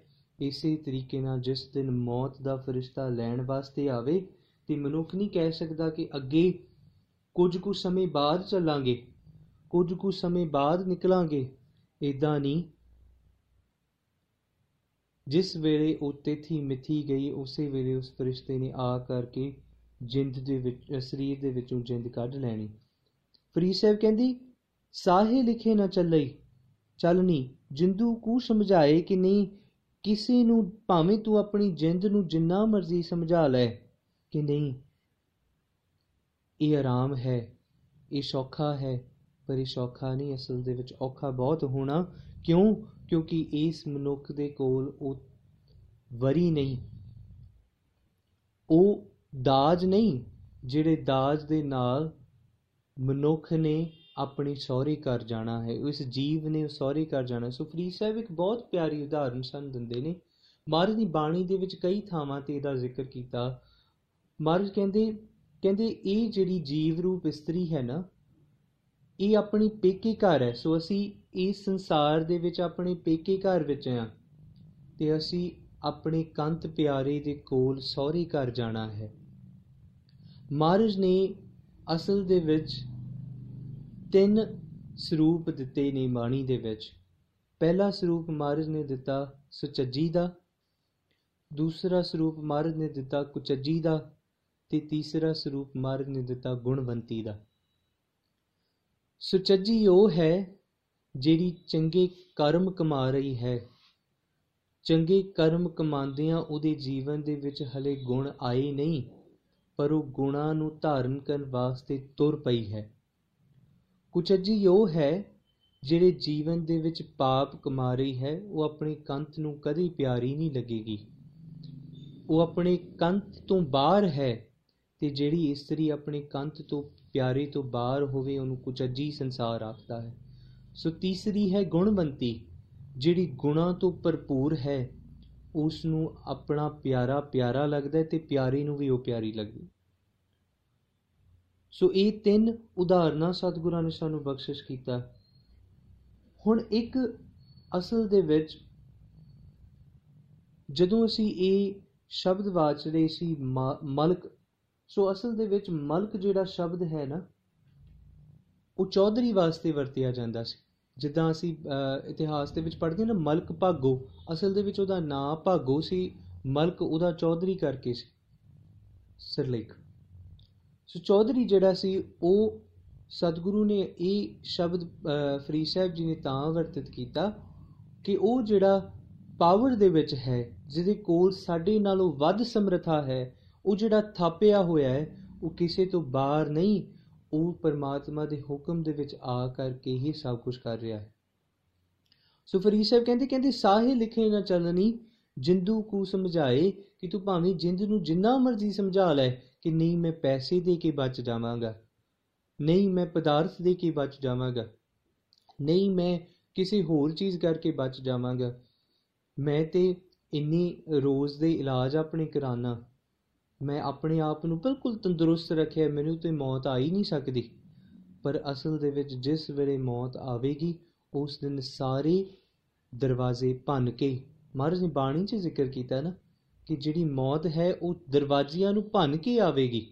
ਤੇ ਜਿਸ ਵੇਲੇ ਦਰਵਾਜ਼ਿਆਂ ਨੂੰ ਭੰਨ ਕੇ ਆਏ, ਮਨੁੱਖ ਭਾਵੇਂ ਆਸ-ਪਾਸ ਕੋਈ ਨਿਕਲਣ ਦੀ ਥਾਂ ਨਾ ਹੋਵੇ, ਉਦੋਂ ਵੀ ਜਿਹੜੀ ਮੌਤ ਹੈ, ਉਹ ਆ ਕਰਕੇ ਉਸ ਜਿੰਦ ਨੂੰ ਕੱਢ ਕੇ ਲੈ ਜਾਂਦੀ। ਸੋ ਸਮਝਣਾ ਸਾਡੇ ਵਾਸਤੇ ਕਿ ਇੱਕ ਵਿਗਿਆਨਕਾਂ ਨੇ ਇੱਕ ਖੋਜ ਕੀਤੀ ਸੀਗੀ, ਇੱਕ ਇੱਕ ਐਕਸਪੈਰੀਮੈਂਟ ਕੀਤਾ ਸੀਗਾ, ਜਿਵੇਂ ਕਿ ਇੱਕ ਮਨੁੱਖ ਨੂੰ ਉਹਨਾਂ ਨੇ ਸ਼ੀਸ਼ੇ ਜਿਉਂਦੇ ਨੂੰ ਉਹਨਾਂ ਨੇ ਸ਼ੀਸ਼ਿਆਂ ਦੇ ਬਾਕਸ ਦੇ ਵਿੱਚ ਬੰਦ ਕਰ ਦਿੱਤਾ ਤੇ ਉਹਨਾਂ ਦੇਖਿਆ ਕਹਿੰਦੇ ਨਹੀਂ, ਕਿਤੇ ਮੌਤ ਇੱਥੇ, ਇਹਦੀ ਅੰਦਰ ਜਾ ਸਕਦੀ ਹੈ। ਤੇ ਜਿਸ ਵੇਲੇ ਉਸ ਮਨੁੱਖ ਦੇ ਪ੍ਰਾਣ ਨਿਕਲੇ, ਉਹ ਸ਼ੀਸ਼ਾ, ਸ਼ੀਸ਼ੇ ਦੇ ਵਿੱਚ ਵੀ ਕ੍ਰੈਕਸ ਆ ਗਏ ਸੀਗੇ ਬਿਕੋਜ਼ ਉਹ ਮੌਤ ਦੀ ਸ਼ਕਤੀ ਹੈ। ਔਰ ਅਸਲ ਦੇ ਵਿੱਚ ਫਰੀਦ ਸਾਹਿਬ ਵੀ ਸਾਨੂੰ ਇਹ ਸਮਝਾਉਣਾ ਚਾਹੁੰਦੇ ਨੇ ਕਿ ਮਨੁੱਖ ਭਾਵੇਂ ਜਿੰਨਾ ਮਰਜ਼ੀ ਆਪਸ, ਆਪਣੇ ਦੇ ਵਿੱਚ ਕਿਸੇ ਵਧੀ ਪਦਵੀ ਤੇ ਹੋਵੇ, ਬਹੁਤ ਧਨ ਪਦਾਰਥ ਵਾਲਾ ਹੋਵੇ, ਅਮੀਰ ਹੋਵੇ, ਸੰਸਾਰ ਦਾ ਰਾਜਾ ਹੀ ਕਿਉਂ ਨਾ ਹੋਵੇ, ਪਰ ਇੱਕ ਦਿਨ ਸਮਾਂ ਆਵੇਗਾ ਕਿ ਨਹੀਂ, ਉਹਦੇ ਨਾ ਧਨ ਪਦਾਰਥ ਚੱਲਣੇ ਨਾ ਉਹਦੀ ਪਾਵਰ ਚੱਲਣੀ, ਸੰਸਾਰ ਦੇ ਵਿੱਚ ਸਭ ਕੁਝ ਧਰਿਆ ਰਹਿ ਜਾਣਾ ਤੇ ਉਹਦੇ ਹੱਥ ਖਾਲੀ ਤੇ ਖਾਲੀ ਜਾਣ ਸੋ ਫਰੀਦ ਸਾਹਿਬ ਅੱਗੇ ਕਹਿੰਦੇ ਕਹਿੰਦੇ, ਜਿੰਦ ਵਹੁਟੀ ਮਰਨ ਵਰ ਲੈ ਜਾਸੀ ਪਰਣਾਏ। ਸੋ ਉਹਨਾਂ ਜ਼ਿਕਰ ਕੀਤਾ, ਕਹਿੰਦੇ, ਇਹ ਜਿਹੜੀ ਜਿੰਦ ਹੈ ਨਾ, ਉਹ ਵੋਟੀ ਹੈ ਤੇ ਜਿਹੜੀ ਮੌਤ ਹੈ, ਉਹ ਵਰ ਹੈ, ਉਹ ਲਾੜਾ ਹੈ। ਲੈ ਜਾਸੀ ਪਰਣਾਏ ਕਿ ਜਿਸ ਤਰ੍ਹਾਂ ਇੱਕ ਲਾੜਾ ਜਿਹੜਾ ਹੈ, ਉਹ ਇਸਤਰੀ ਨੂੰ ਵਿਆਹ ਕਰਕੇ ਲੈ ਜਾਂਦਾ ਹੈ, ਉਸੇ ਤਰ੍ਹਾਂ ਇਹ ਮੌਤ ਵੀ ਇੱਕ ਦਿਨ ਇਸ ਜਿੰਦ ਨੂੰ ਵਿਆਹ ਕਰਕੇ ਲੈ ਜਾਵੇਗੀ। ਸੋ ਅਸੀਂ ਕੱਲ ਇਹਦੀ ਥੋੜਾ ਜਿਹਾ ਇਹਦਾ ਵਿਸਤਾਰ ਆਪਾਂ ਕੋਸ਼ਿਸ਼ ਕੀਤੀ ਸੀ ਕਿ ਮਹਾਰਾਜ ਨੇ ਬਾਣੀ 'ਚ ਵਿਆਹ ਦੀ ਉਦਾਹਰਣ ਕਈ ਥਾਵਾਂ ਤੇ ਦਿੱਤੀ। ਫਰੀਦ ਸਾਹਿਬ ਜੀ ਨੇ ਜ਼ਿਕਰ ਕੀਤਾ ਕਿ ਜਿਹੜਾ ਮੇਰਾ ਵਿਆਹ ਹੋਇਆ, ਉਸ ਪਰਮਾਤਮਾ ਦੇ ਨਾਲ ਹੋਇਆ। ਤੇ ਮਹਾਰਾਜ ਇਸ ਗੱਲ ਨੂੰ ਬਾਰ-ਬਾਰ ਬਾਣੀ 'ਚ ਸਾਨੂੰ ਦ੍ਰਿੜ ਕਰਾਉਂਦੇ ਨੇ, ਕਹਿੰਦੇ ਜੇ ਸਾਡਾ ਵਿਆਹ ਉਸ ਪਰਮਾਤਮਾ ਦੇ ਨਾਲ ਨਹੀਂ ਹੋਇਆ, ਜੇ ਉਸ ਪਰਮਾਤਮਾ ਨੂੰ ਅਸੀਂ ਨਹੀਂ ਪਾਏ, ਤੇ ਇੱਕ ਦਿਨ ਆਵੇਗਾ ਕਿ ਮੌਤ ਲਾੜਾ ਬਣ ਕੇ ਸਾਨੂੰ ਵਿਆਹ ਕੇ ਲੈ ਜਾਵੇਗੀ। ਪਰ ਜਿਸ ਦਿਨ ਤੱਕ ਸਾਡੇ ਹਿਰਦੇ ਦੇ ਵਿੱਚ ਉਸ ਪਰਮਾਤਮਾ ਦੀ ਬੰਦਗੀ ਨਹੀਂ ਵਸੀ, ਤੇ ਅਸੀਂ ਮੌਤ ਤੋਂ ਇਦਾਂ ਭੱਜਾਂਗੇ ਤੇ ਭੱਜਦਿਆਂ ਭੱਜਦਿਆਂ ਇੱਕ ਦਿਨ ਸਾਡੇ ਕੋਲੋਂ ਭੱਜਿਆ ਨਹੀਂ ਜਾਣਾ ਤੇ ਇਸ ਮੌਤ ਨੇ ਸਾਨੂੰ ਭੱਜ ਕੇ ਫੜ ਲੈਣਾ। ਸਤਿਗੁਰੂ ਨੇ ਬਾਣੀ 'ਚ ਜ਼ਿਕਰ ਕੀਤਾ ਮਰ ਨੇ ਕਿਹਾ, ਕਹਿੰਦੇ, ਜੇ ਜਰਵਾਣਾ ਪਰ ਹਰੈ, ਦਰਵੇਸ਼ ਕਰਿੰਦੀ ਆਈਏ ਕਹਿੰਦੀ, ਨਹੀਂ, ਜ਼ਰੂਰੀ ਨਹੀਂ ਕਿ ਸੰਸਾਰ ਦੇ ਵਿੱਚ ਮਨੁੱਖ ਸਭ ਕੁਝ ਕਰ ਸਕਦਾ ਹੋਵੇ ਤੇ ਮੌਤ ਨੂੰ ਵੀ ਜਿੱਤ ਲਵੇਗਾ। ਮਹਾਰਾਜ ਨੇ ਕਿਹਾ, ਕੋ ਰਹਿ, ਨਾ ਭਰੀਏ ਪਾਈਏ ਤੋ ਉੱਥੇ ਮਹਾਰਾਜ ਨੇ ਇੱਕ ਜ਼ਿਕਰ ਕੀਤਾ, ਇਹ ਜਿਹੜਾ ਭਰੀਏ ਪਾਈਏ ਹੈ ਨਾ, ਇਹ ਅਸਲ ਦੇ ਵਿੱਚ ਪੁਰਾਣੇ ਵੇਲੇ ਇੱਕ ਸਾਨੂੰ ਇੱਕ ਉਦਾਹਰਣ ਵਾਚਣਾ ਪਵੇਗਾ। ਇੱਕ ਪਿਆਲੀ ਹੈ। ਅਸਲ ਦੇ ਵਿੱਚ ਜਦੋਂ ਮਨੁੱਖ ਸਮਾਂ ਨਾਪਦਾ ਸੀ ਤੇ ਸਮਾਂ ਪਹਿਲਾਂ ਘੜੀਆਂ ਨਹੀਂ ਸੀ ਹੁੰਦੀਆਂ ਤੇ ਘੜੀਆਂ ਨਾ ਹੋਣ ਕਾਰਨ ਕਰਕੇ ਵੱਖ-ਵੱਖ ਤਰੀਕੇ ਵਰਤੇ ਜਾਂਦੇ ਸਨ ਸਮੇਂ ਨੂੰ ਨਾਪਣ ਵਾਸਤੇ। ਪੁਰਾਣੇ ਵੇਲੇ ਇੱਕ ਛੋਟੀ ਜਿਹੀ ਪਿਆਲੀ ਹੁੰਦੀ ਸੀ ਤੇ ਉਸ ਪਿਆਲੀ ਦੇ ਵਿੱਚ ਸ਼ੇਕ ਕਰ ਦਿੱਤਾ ਜਾਂਦਾ ਸੀ। ਤੇ ਜਦੋਂ ਉਸ ਪਿਆਲੀ ਦੇ ਵਿੱਚ ਸ਼ੇਕ ਕਰ ਦਿੱਤਾ ਜਾਂਦਾ ਸੀ ਤੇ ਸਮਾਂ ਹੌਲੀ-ਹੌਲੀ ਪਾ ਕਰਕੇ ਉਹ ਜਿਹੜੀ ਪਿਆਲੀ ਹੈ, ਉਸ ਪਿਆਲੀ ਦੇ ਵਿੱਚ ਉਹ ਜਿਹੜਾ ਪਾਣੀ ਸੀ ਉਹ ਪਿਆਲੀ ਨੂੰ ਪਾਣੀ ਦੇ ਉੱਪਰ ਰੱਖ ਦਿੱਤਾ ਜਾਂਦਾ ਸੀ ਤੇ ਸਮਾਂ ਪਾ ਕਰਕੇ ਉਹ ਪਾਣੀ ਜਿਹੜਾ ਬੂੰਦ-ਬੂੰਦ ਕਰਕੇ ਉਸ ਪਿਆਲੀ ਦੇ ਵਿੱਚ ਚਲਾ ਜਾਂਦਾ ਸੀ। ਤੇ ਜਦੋਂ ਉਹ ਪਿਆਲੀ ਭਰਨ ਵਾਲੀ ਹੋ ਜਾਂਦੀ ਸੀ ਤੇ ਉਹ ਜਿੱਦਾਂ ਜਿੱਦਾਂ ਪਿਆਲੀ ਭਰਦੀ ਜਾਂਦੀ ਸੀ, ਉਹ ਪਿਆਲੀ ਡੁੱਬਦੀ ਜਾਂਦੀ ਸੀ। ਮਹਾਰਾਜ ਨੇ ਇਸੇ ਗੱਲ ਨੂੰ ਬਾਣੀ ਚ ਉਦਾਹਰਨ ਬਣਾ ਕੇ ਸਾਨੂੰ ਬਖਸ਼ਿਸ਼ ਕੀਤਾ। ਮਹਾਰਾਜ ਕਹਿੰਦੇ, ਕੋ ਰਹਿ ਨਾ ਪਰੀਏ ਪਾਈਏ ਕਿ ਇੱਕ ਸਮਾਂ ਆਵੇਗਾ, ਮਨੁੱਖ ਨੂੰ ਲੱਗਦਾ ਕਿ ਮੈਂ ਸੰਸਾਰ ਤੋਂ ਤਰ ਰਿਹਾ ਹਾਂ ਪਰ ਨਹੀਂ, ਤਰ ਨਹੀਂ ਰਿਹਾ। ਉਹ ਬੂੰਦ ਬੂੰਦ ਕਰਕੇ ਸੰਸਾਰ ਵਿੱਚ ਡੁੱਬਦਾ ਜਾ ਰਿਹਾ। ਸਤਿਗੁਰੂ ਨੇ ਉਦਾਹਰਨ ਤਾਂ ਹੀ ਦਿੱਤੀ। ਮਰਨ ਕਿਹਾ, ਕੋ ਰਹਿ ਨਾ ਪਰੀਏ ਪਾਈਏ ਕਿ ਨਹੀਂ? ਮਨੁੱਖ ਨੂੰ ਇਹ ਭੁਲੇਖਾ ਹੈ ਕਿ ਉਹ ਤਰ ਰਿਹਾ, ਉਹ ਤੇ ਡੁੱਬਦਾ ਜਾ ਰਿਹਾ ਤੇ ਜਿੱਦਾਂ ਜਿੱਦਾਂ ਉਹ ਡੁੱਬ ਰਿਹਾ ਹੈ ਉਦਾਂ ਉਦਾਂ ਹੀ ਇਹ ਸੰਸਾਰ ਉਹਨੂੰ ਆਪਣੇ ਵਿੱਚ ਗਲਤਾਨ ਕਰੀ ਜਾ ਰਿਹਾ ਮਹਾਰਾਜ ਨੇ ਤਾਂ ਜ਼ਿਕਰ ਕੀਤਾ। ਫਰੀਦ ਸਾਹਿਬ ਕਹਿੰਦੇ, ਨਹੀਂ, ਕਹਿੰਦੇ ਜਿੰਦ ਵੋਟੀ ਮਰਨ ਵਰ ਕਿ ਨਹੀਂ, ਇਹ ਮੌਤ ਜਿਹੜੀ ਹੈ ਉਹ ਇੱਕ ਦਿਨ ਆਵੇਗੀ ਤੇ ਅਵਸ਼ ਆਵੇਗੀ। ਇਹ ਨਹੀਂ ਕਿ ਕੋਈ ਬਚ ਜਾਵੇਗਾ। ਜਿਹੜਾ ਇਸ ਸੰਸਾਰ ਵਿੱਚ ਆਇਆ ਹੈ, ਉਸ ਦਾ ਮੌਤ ਵਿਆਉਣ ਵਾਸਤੇ ਉਹਨੂੰ ਜ਼ਰੂਰ ਆਵੇਗੀ ਸੋ ਇੱਕ ਚੀਜ਼ ਮੈਂ ਹੋਰ ਆਪ ਜੀ ਦੇ ਸਾਹਮਣੇ ਰੱਖਣੀ, ਜਿਸ ਵੇਲੇ ਗੁਰੂ ਅਮਰਦਾਸ ਸੱਚੇ ਪਾਤਸ਼ਾਹ ਜੀ ਜੋਤੀ ਜੋਤ ਸਮਾਉਣ ਲੱਗੇ ਤੇ ਗੁਰੂ ਅਮਰਦਾਸ ਸੱਚੇ ਪਾਤਸ਼ਾਹ ਜੀ ਨੇ ਸੰਗਤ ਨੂੰ ਬੁਲਾਇਆ। ਤੇ ਸੰਗਤ ਨੂੰ ਜਦੋਂ ਬੁਲਾਇਆ ਤੇ ਉਦੋਂ ਜੋ ਬਚਨ ਸਤਗੁਰ ਜੀ ਨੇ ਸੰਗਤ ਨੂੰ ਆਖੇ, ਉਹ ਬਾਬਾ ਸੁੰਦਰ ਜੀ ਨੇ ਬਾਣੀ ਦੇ ਵਿੱਚ ਜ਼ਿਕਰ ਕੀਤਾ। ਅਸੀਂ ਬਾਣੀ ਪੜ੍ਹਦੇ ਹਾਂ, ਰਾਮਕਲੀ ਸਦ।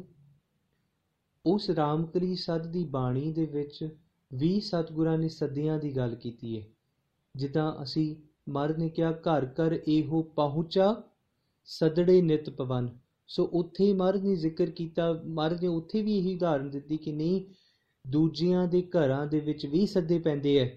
ਪਰ ਇਹ ਨਾ ਭੁੱਲੀ ਕਿ ਦੂਜਿਆਂ ਦੇ ਘਰਾਂ ਦੇ ਵਿੱਚ ਆਈ ਹੋਈ ਮੌਤ ਇੱਕ ਦਿਨ ਤੇਰੇ ਘਰ ਨਹੀਂ ਆਵੇਗੀ।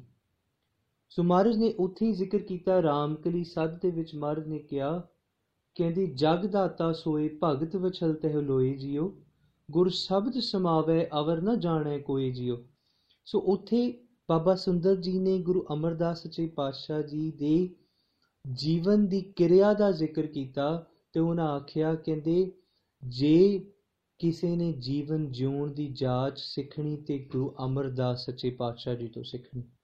ਉਹਨਾਂ ਜ਼ਿਕਰ ਕੀਤਾ ਤੇ ਭੱਟਾ ਨੇ ਵੀ ਜ਼ਿਕਰ ਕੀਤਾ। ਉਹਨਾਂ ਨੇ ਕਿਹਾ, ਕਹਿੰਦੇ, ਅਮੇ ਦਿਸ਼ਟ ਸੁਭ ਕਰੈ ਹਰੈ ਅਗਪਾਪ ਸਕਲ ਮਲ, ਕਿ ਗੁਰੂ ਅਮਰਦਾਸ ਸੱਚੇ ਪਾਤਸ਼ਾਹ ਜੀ ਦੇ ਦਰਸ਼ਨ ਦੀਦਾਰ ਕਰਦਿਆਂ ਜਿਸ ਦੇ ਉੱਪਰ ਗੁਰੂ ਅਮਰਦਾਸ ਸੱਚੇ ਪਾਤਸ਼ਾਹ ਜੀ ਦੀ ਦ੍ਰਿਸ਼ਟੀ ਪੈ ਜਾਏ, ਉਹਦਾ ਜੀਵਨ ਤਰ ਜਾਂਦਾ ਹੈ। ਪਰ ਅਸਲ ਦੇ ਵਿੱਚ ਬਾਬਾ ਸੁੰਦਰ ਜੀ ਨੇ ਜ਼ਿਕਰ ਕੀਤਾ ਕਹਿੰਦੇ, ਜਗ ਦਾਤਾ ਸੋਈ ਭਗਤ ਵਚਲ ਤਹਿ ਲੋਏ ਜਿਓ, ਕਿ ਜਿਹੜਾ ਸੰਸਾਰ ਨੂੰ ਦੇਣ ਵਾਲਾ ਹੈ, ਉਹ ਉਹ ਉਪਾਰ ਬ੍ਰਹਮ ਪਰਮਾਤਮਾ ਹੈ ਤੇ ਉਹ ਭਗਤ ਵਚਲ ਹੈ। ਭਗਤ ਵਚਲ ਭਗਤਾਂ ਦੀ ਰੱਖਣ ਵਾਲਾ, ਭਗਤਾਂ ਨੂੰ ਬਚਾਉਣ ਵਾਲਾ, ਇਸ ਮੌਤ ਲਾੜੇ ਤੋਂ ਬਚਾਉਣ ਵਾਲਾ ਜੇ ਕੋਈ ਹੈ ਤੇ ਉਹ ਕੇਵਲ ਔਰ ਕੇਵਲ ਪਰਮਾਤਮਾ ਦੀ ਬੰਦਗੀ ਹੈ। ਤੇ ਉਸੇ ਗੱਲ ਬਾਰੇ ਬਾਬਾ ਸੁੰਦਰ ਜੀ ਜ਼ਿਕਰ ਕਰਦੇ ਕਹਿੰਦੇ, ਗੁਰ ਸ਼ਬਦ ਸਮਾਵੇ, ਅਵਰ ਨਾ ਜਾਣੇ ਕੋਈ ਜਿਉ। ਅਸਲ ਦੇ ਵਿੱਚ ਉਹਨਾਂ ਜ਼ਿਕਰ ਕੀਤਾ, ਕਹਿੰਦੇ ਬਾਬਾ ਅਮਰਦਾਸ ਜੀ ਜੋ ਨੇ, ਉਹ ਕਿਦਾਂ ਦੇ ਨੇ? ਉਹਨਾਂ ਕਹਿੰਦੇ, ਉਹ ਗੁਰ ਸ਼ਬਦ ਦੇ ਵਿੱਚ ਸਮਾ ਗਏ ਨੇ। ਗੁਰ ਸ਼ਬਦ ਸਮਾਵੇ, ਅਵਰ ਨਾ ਜਾਣੇ ਕੋਈ ਜਿਉ। ਉਹ ਕਿਸੇ ਹੋਰ ਨੂੰ ਜਾਣਦੇ ਨਹੀਂ, ਕਿਸੇ ਹੋਰ ਨੂੰ ਸਮਝਦੇ, ਬੁੱਝਦੇ ਨਹੀਂ। ਉਹਨਾਂ ਦੇ ਵਾਸਤੇ ਕੇਵਲ ਉਹ ਪਾਰ ਬ੍ਰਹਮ ਪਰਮੇਸ਼ਰ ਹੀ ਇੱਕ ਹਸਤੀ ਹੈ। ਤੇ ਉਹਨਾਂ ਕਿਹਾ, ਕਹਿੰਦੇ, ਗੁਰ ਸ਼ਬਦ ਸਮਾਵੇ, ਅਵਰ ਨਾ ਜਾਣੇ ਕੋਈ ਜਿਉ, ਅਵਰੂ ਨਾ ਜਾਣੇ ਸ਼ਬਦ ਗੁਰ ਕੈ, ਏਕ ਨਾਮ ਪਿਆਵਹਿ। ਕਿ ਨਹੀਂ, ਉਹ ਹੋਰ ਗੁਰੂ ਕੇ ਸ਼ਬਦ ਤੋਂ ਬਿਨਾ ਕਿਸੇ ਹੋਰ ਨੂੰ ਜਾਣਦੇ ਨਹੀਂ, ਸਿਰਫ ਇੱਕੋ ਨਾਮ ਦਾ ਰਸ ਗੁਰੂ ਅਮਰਦਾਸ ਸੱਚੇ ਪਾਤਸ਼ਾਹ ਜੀ ਪੀਂਦੇ ਨੇ। ਤੇ ਉਹਨਾਂ ਜ਼ਿਕਰ ਕੀਤਾ, ਕਹਿੰਦੇ, ਇਹ ਕਿਵੇਂ ਮਿਲਿਆ? ਇਹ ਰਸ ਕਿਵੇਂ ਮਿਲਿਆ ਗੁਰੂ ਅਮਰਦਾਸ ਸੱਚੇ ਪਾਤਸ਼ਾਹ ਜੀ ਨੂੰ? ਉਹਨਾਂ ਆਖਿਆ, ਕਹਿੰਦੇ, ਪ੍ਰਸਾਦ ਨਾਨਕ ਗੁਰੂ ਅੰਗਦ ਪਰਮ ਪਦਵੀ ਪਾਵੇ। ਕਿ ਜਿਹੜਾ ਪ੍ਰਸ਼ਾਦ ਮਿਲਿਆ ਨਾ, ਇਹ ਜਿਹੜਾ ਰਸ ਮਿਲਿਆ ਗੁਰੂ ਅਮਰਦਾਸ ਸੱਚੇ ਪਾਤਸ਼ਾਹ ਜੀ ਨੂੰ, ਇਹ ਗੁਰੂ ਨਾਨਕ ਤੇ ਗੁਰੂ ਅੰਗਦ ਸੱਚੇ ਪਾਤਸ਼ਾਹ ਜੀ ਦੀ ਕਿਰਪਾ ਸਦਕਾ ਮਿਲੇ। ਪਰਮ ਪਦਵੀ ਪਾਵੇ। ਸੋ ਜਿਹੜੀ ਪਰਮ ਪਦਵੀ ਦੀ ਪ੍ਰਾਪਤੀ ਗੁਰੂ ਅਮਰਦਾਸ ਸੱਚੇ ਪਾਤਸ਼ਾਹ ਜੀ ਨੇ ਕੀਤੀ, ਉਹ ਪਰਮ ਪਦਵੀ ਗੁਰੂ ਨਾਨਕ ਤੇ ਗੁਰੂ ਅੰਗਦ ਸਾਹਿਬ ਜੀ ਦੀ ਕਿਰਪਾ ਸਦਕਾ ਮਿਲੇ। ਹੁਣ ਸਮਝਣਾ ਸਾਡੇ ਵਾਸਤੇ ਕੀ, ਕਿ ਗੁਰੂ ਸਾਹਿਬ ਜੀ ਨੇ ਇਹ ਜਿਹੜੀ ਬਾਣੀ ਹੈ ਗੁਰੂ ਗ੍ਰੰਥ ਸਾਹਿਬ ਮਹਾਰਾਜ ਚ ਦਰਜ ਕਿਉਂ ਕੀਤੀ? ਉਹਦਾ ਸਭ ਤੋਂ ਵੱਡਾ ਕਾਰਨ ਇਹ ਹੈ ਕਿ ਸਾਨੂੰ ਜੀਵਨ ਦੇ ਵਿੱਚ ਜਿਉਣ ਦੀ ਜਾਚ ਆ ਜਾਏ ਕਿ ਇੱਕ ਦਿਨ ਸਾਡੇ ਮਨ ਨੇ ਵੀ, ਸਾਡੇ ਤਨ ਨੇ ਵੀ ਇਸ ਦੁੱਖ ਨੂੰ ਭੋਗਣਾ ਹੈ ਤੇ ਉਸ ਦੁੱਖ ਨੂੰ ਭੋਗਣ ਤੋਂ ਪਹਿਲਾਂ ਅਸੀਂ ਆਪਣੇ ਕੋਲ ਕੁਝ ਧਨ ਇਕੱਠਾ ਕਰ ਲਈਏ। ਹੁਣ ਕਿਹੜਾ ਧਨ? ਮਹਾਰਾਜ ਨੇ ਬਾਣੀ 'ਚ ਜ਼ਿਕਰ ਕੀਤਾ। ਮਹਾਰਾਜ ਕਹਿੰਦੇ ਕਹਿੰਦੇ ਇਹ ਜਿਹੜਾ ਧਨ ਅਸੀਂ ਸੰਸਾਰ ਦਾ ਇਕੱਠਾ ਕਰਦੇ ਹਾਂ ਨਾ, ਇਸ ਸੰਸਾਰ ਦੇ ਧਨ ਨੇ ਇੱਥੇ ਹੀ ਰਹਿ ਜਾਣਾ। ਮੈਂ ਆਪ ਜੀ ਨੂੰ ਇੱਕ ਬਹੁਤ ਸੋਹਣੀ ਜਿਹੀ ਉਦਾਹਰਨ ਦਿੰਨਾ ਦੁਨੀ ਚੰਦ ਹੈ। ਉਸ ਦੁਨੀ ਚੰਦ ਨੇ ਗੁਰੂ ਨਾਨਕ ਸਾਹਿਬ ਜੀ ਕੋਲ ਆਇਆ। ਤੇ ਗੁਰੂ ਨਾਨਕ ਸਾਹਿਬ ਜੀ ਜਦੋਂ ਉਸ ਦੇ ਘਰ ਦੇ ਨੇੜੇ ਸੀ ਤੇ ਉਸ ਸਥਾਨ ਦੇ ਉਹਦੇ ਘਰ ਦੇ ਬਾਹਰ ਝੰਡੇ ਲੱਗੇ ਸਨ। ਤੇ ਉਸ ਵੇਲੇ 1 ਲੱਖ ਰੁਪਈਆ ਜੇ ਕਿਸੇ ਕੋਲ ਹੋਵੇ ਤੇ ਉਹ ਆਪਣੇ ਘਰ ਦੇ ਬਾਹਰ ਇੱਕ ਝੰਡਾ ਲਾਉਂਦਾ ਸੀ।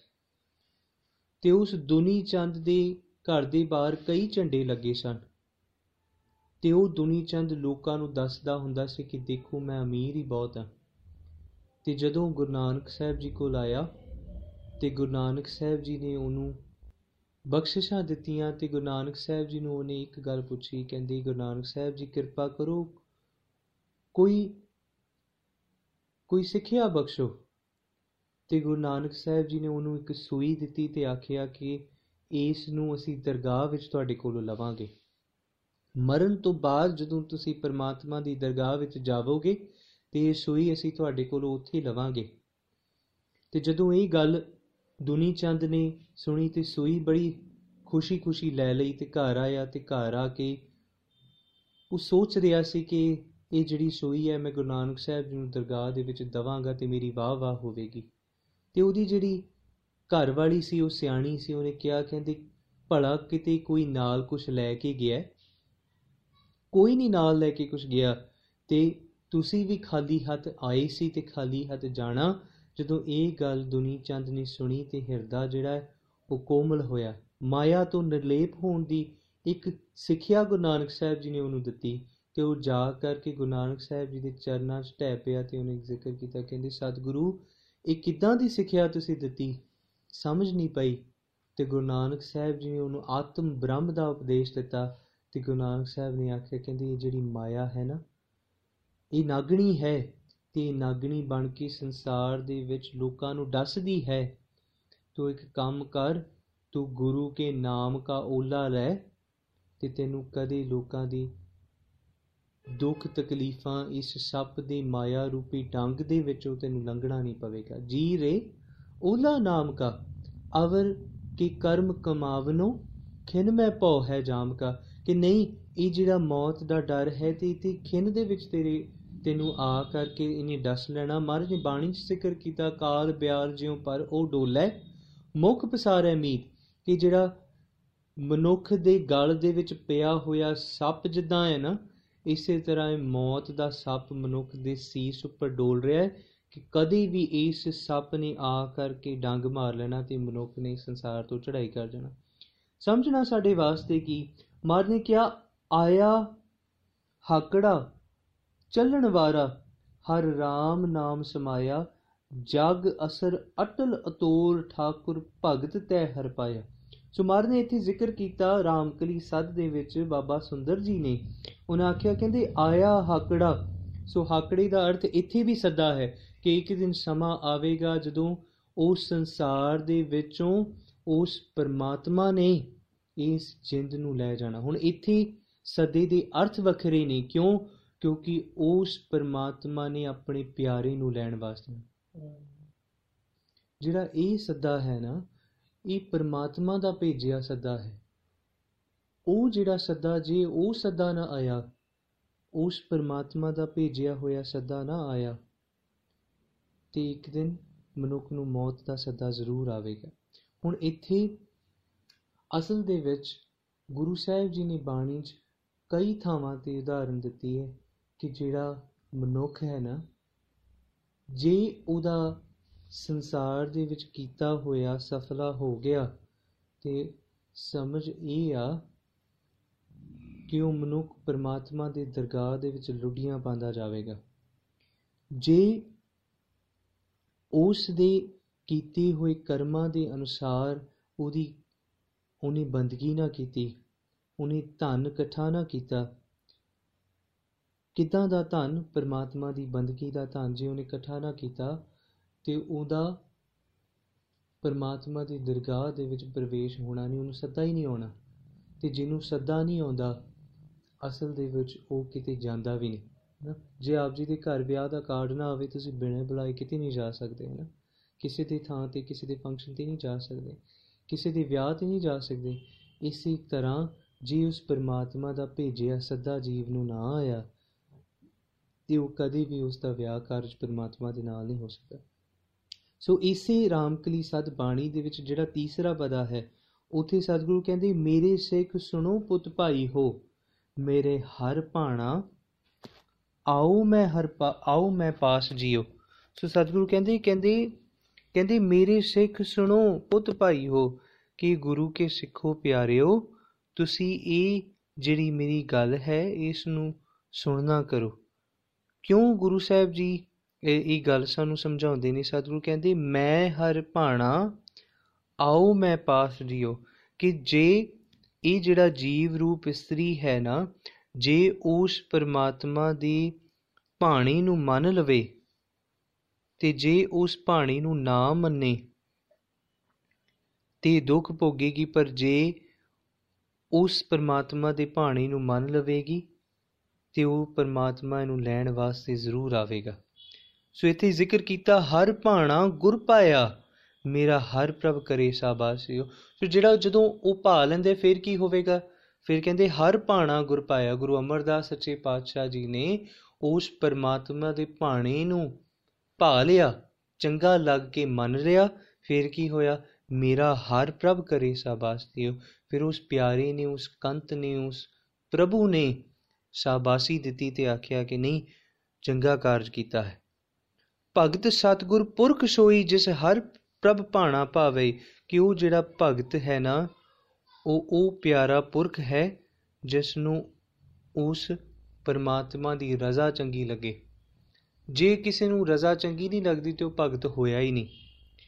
ਸੋ ਉੱਥੇ ਉਹਨਾਂ ਜ਼ਿਕਰ ਕੀਤਾ ਕਿ ਨਹੀਂ, ਆਨੰਦ ਅਨਹਦ ਵਜਹ ਵਾਜੇ, ਹਰ ਆਪ ਗਲ ਮੇ ਲਾਵੇ ਕਿ ਉਦੋਂ ਜਦੋਂ ਉਹ ਸੱਦਾ ਆਉਂਦਾ ਹੈ, ਤੇ ਉਹ ਸੱਦੇ ਦੇ ਵਿੱਚ ਵਾਜੇ ਵੱਜਦੇ ਹੈ ਚਾਰੋਂ ਪਾਸੇ ਆਨੰਦ, ਖੁਸ਼ੀ, ਖੇੜਾ ਹੁੰਦਾ ਹੈ ਤੇ ਮਨੁੱਖ ਜਿਹੜਾ ਹੈ ਉਹਨੂੰ ਲੈਣ ਵਾਸਤੇ ਪ੍ਰਮਾਤਮਾ ਆਉਂਦਾ ਹੈ ਹਰ ਆਪ ਗੱਲ ਮਿਲਾਵੇ, ਉਹਨੂੰ ਆ ਕਰਕੇ ਉਸ ਦਾ ਪਿਆਰਾ ਪ੍ਰੀਤਮ ਆਪਣੀ ਛਾਤੀ ਨਾਲ ਲਾਉਂਦਾ ਹੈ ਤੁਸੀਂ ਪੁੱਤ, ਭਾਈ, ਪਰਿਵਾਰ ਮੇਰਾ, ਮਨ ਵੇਖੋ, ਕਰ ਨਿਰਜਾਸ ਜਿਓ। ਉਹਨਾਂ ਕਹਿੰਦੇ, ਤੁਸੀਂ ਗੁਰੂ ਅਮਰਦਾਸ ਸੱਚੇ ਪਾਤਸ਼ਾਹ ਜੀ ਨੇ ਜ਼ਿਕਰ ਕੀਤਾ ਉਹਨਾਂ ਆਖਿਆ ਕਿ ਤੁਸੀਂ ਸਾਰੇ ਜਿਹੜੇ ਹੋ ਮੇਰੇ ਪੁੱਤ ਭਰਾਵਾਂ ਵਰਗੇ ਹੋ, ਮੇਰੇ ਪਰਿਵਾਰ ਵਰਗੇ ਹੋ, ਮਨ ਵੇਖੋ ਕਰ ਨਿਰਜਾਸ ਦਿਓ, ਤੁਸੀਂ ਇੱਕ ਕੰਮ ਕਰਨਾ, ਇਸ ਗੱਲ ਨੂੰ ਤੁਸੀਂ ਨਿਰਣਾ ਕਰਕੇ ਸਮਝ ਲੈਣਾ।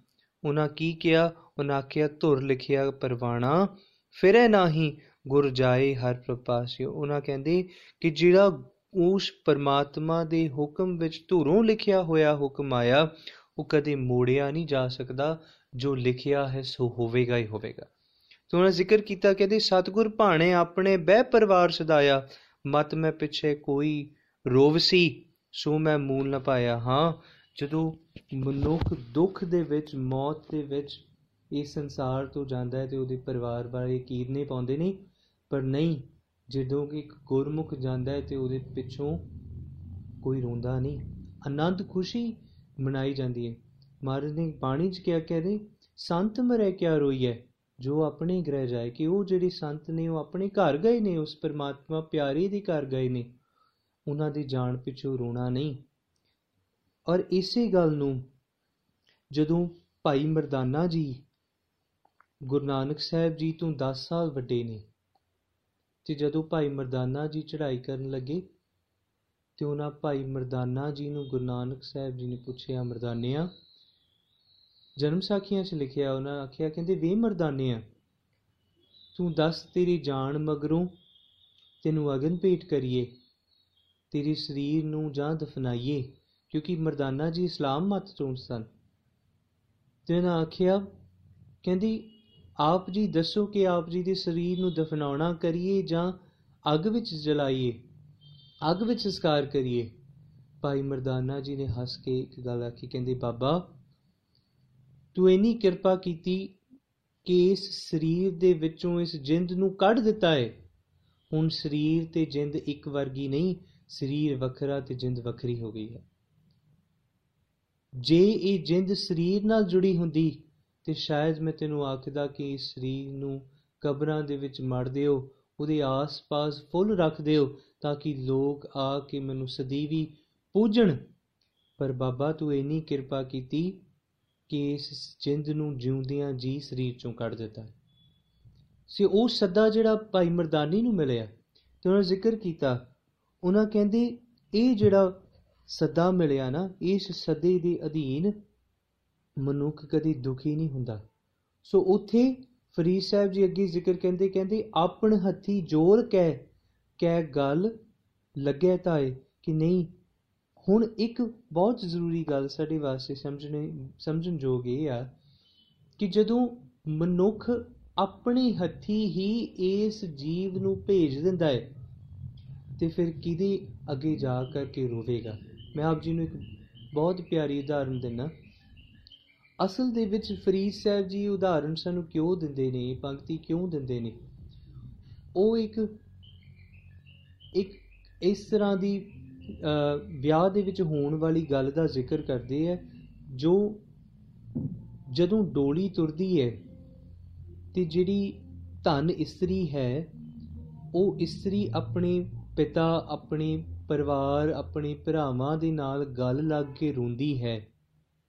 ਭਾਵੇਂ ਇਹਨੂੰ ਆਪ ਜੀ ਕਰਮ ਕਾਂਡ ਕਹਿ ਲਵੋ, ਪਰ ਉਹ ਜਿਹੜੀ ਇਸਤਰੀ ਹੈ, ਉਹ ਰੋਂਦੀ ਹੈ, ਇਹ ਸੋਚ ਕਰਕੇ ਕਿ ਮੈਂ ਆਪਣੇ ਘਰ ਨੂੰ ਛੱਡ ਕੇ ਦੂਸਰੇ ਘਰ ਜਾਣਾ ਹੈ। ਪਰ ਅਸਲ ਦੇ ਵਿੱਚ ਗੱਲ ਤੇ ਇਹ ਹੈ, ਜਿਹੜੇ ਗੁਰਸਿੱਖ ਨੇ ਉਹਨਾਂ ਨੂੰ ਮੌਤ ਦਾ ਭੈ ਨਹੀਂ, ਕਿਉਂਕਿ ਉੱਥੇ ਜਿਹੜਾ ਘਰ ਹੈ, ਉਹ ਇਸ ਘਰ ਨਾਲੋਂ ਵੀ ਪਿਆਰਾ ਹੈ। ਮਹਾਰਾਜ ਨੇ ਬਾਣੀ 'ਚ ਜ਼ਿਕਰ ਕੀਤਾ, ਮਹਾਰਾਜ ਕਹਿੰਦੇ ਕਹਿੰਦੇ, ਪਹਿਲਾ ਮਰਨ ਕਬੂਲ, ਜੀਵਨ ਕੀ ਛੜ ਆਸ ਹੋ ਹੋ ਸਭਨਾ ਕੀ ਰੇਣੁਕਾ ਤੋ ਆਓ ਹਮਾਰੇ ਪਾਸ, ਕਿ ਪਹਿਲਾਂ ਮਰਨ ਨੂੰ ਕਬੂਲ ਕਰ, ਮੌਤ ਨੂੰ ਕਬੂਲ ਕਰੇਗਾ ਤੇ ਤੈਨੂੰ ਜੀਵਨ ਦੀ, ਜਿਉਣ ਦੀ ਆਸ ਮਿਲੇਗੀ ਤੇ ਜੀਵਨ ਦੀ ਉਹ ਆਸ ਜਿਹੜੀ ਛੱਡਣੀ ਹੈ ਤੇ ਉਹਨੂੰ ਛੱਡ ਕਰਕੇ ਤੈਨੂੰ ਕੋਈ ਨਵੇਕੜੀ ਆਸ ਮਿਲੇਗੀ ਤੇ ਉਸ ਆਸ ਦੇ ਵਿੱਚ ਪਰਮਾਤਮਾ ਦੀ ਬੰਦਗੀ ਹੈ।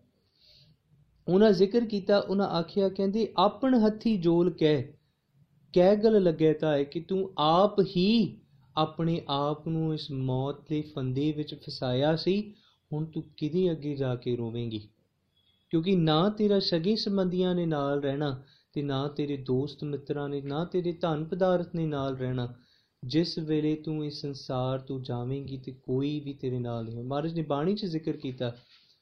ਗੁਰੂ ਤੇਗ ਬਹਾਦਰ ਸੱਚੇ ਪਾਤਸ਼ਾਹ ਕਹਿੰਦੇ, ਘਰ ਕੀ ਨਾਰ ਬਹੁਤ ਹਿਤ ਜਾਸਿਓ, ਸਦਾ ਰਹਿਤ ਸੰਗ ਲਾਗੀ, ਜਬ ਹੀ ਹੰਸ ਤਜੀ ਇਹ ਕਾਇਆ ਪ੍ਰੇਤ ਪ੍ਰੇਤ ਕਰ ਭਾਗੀ।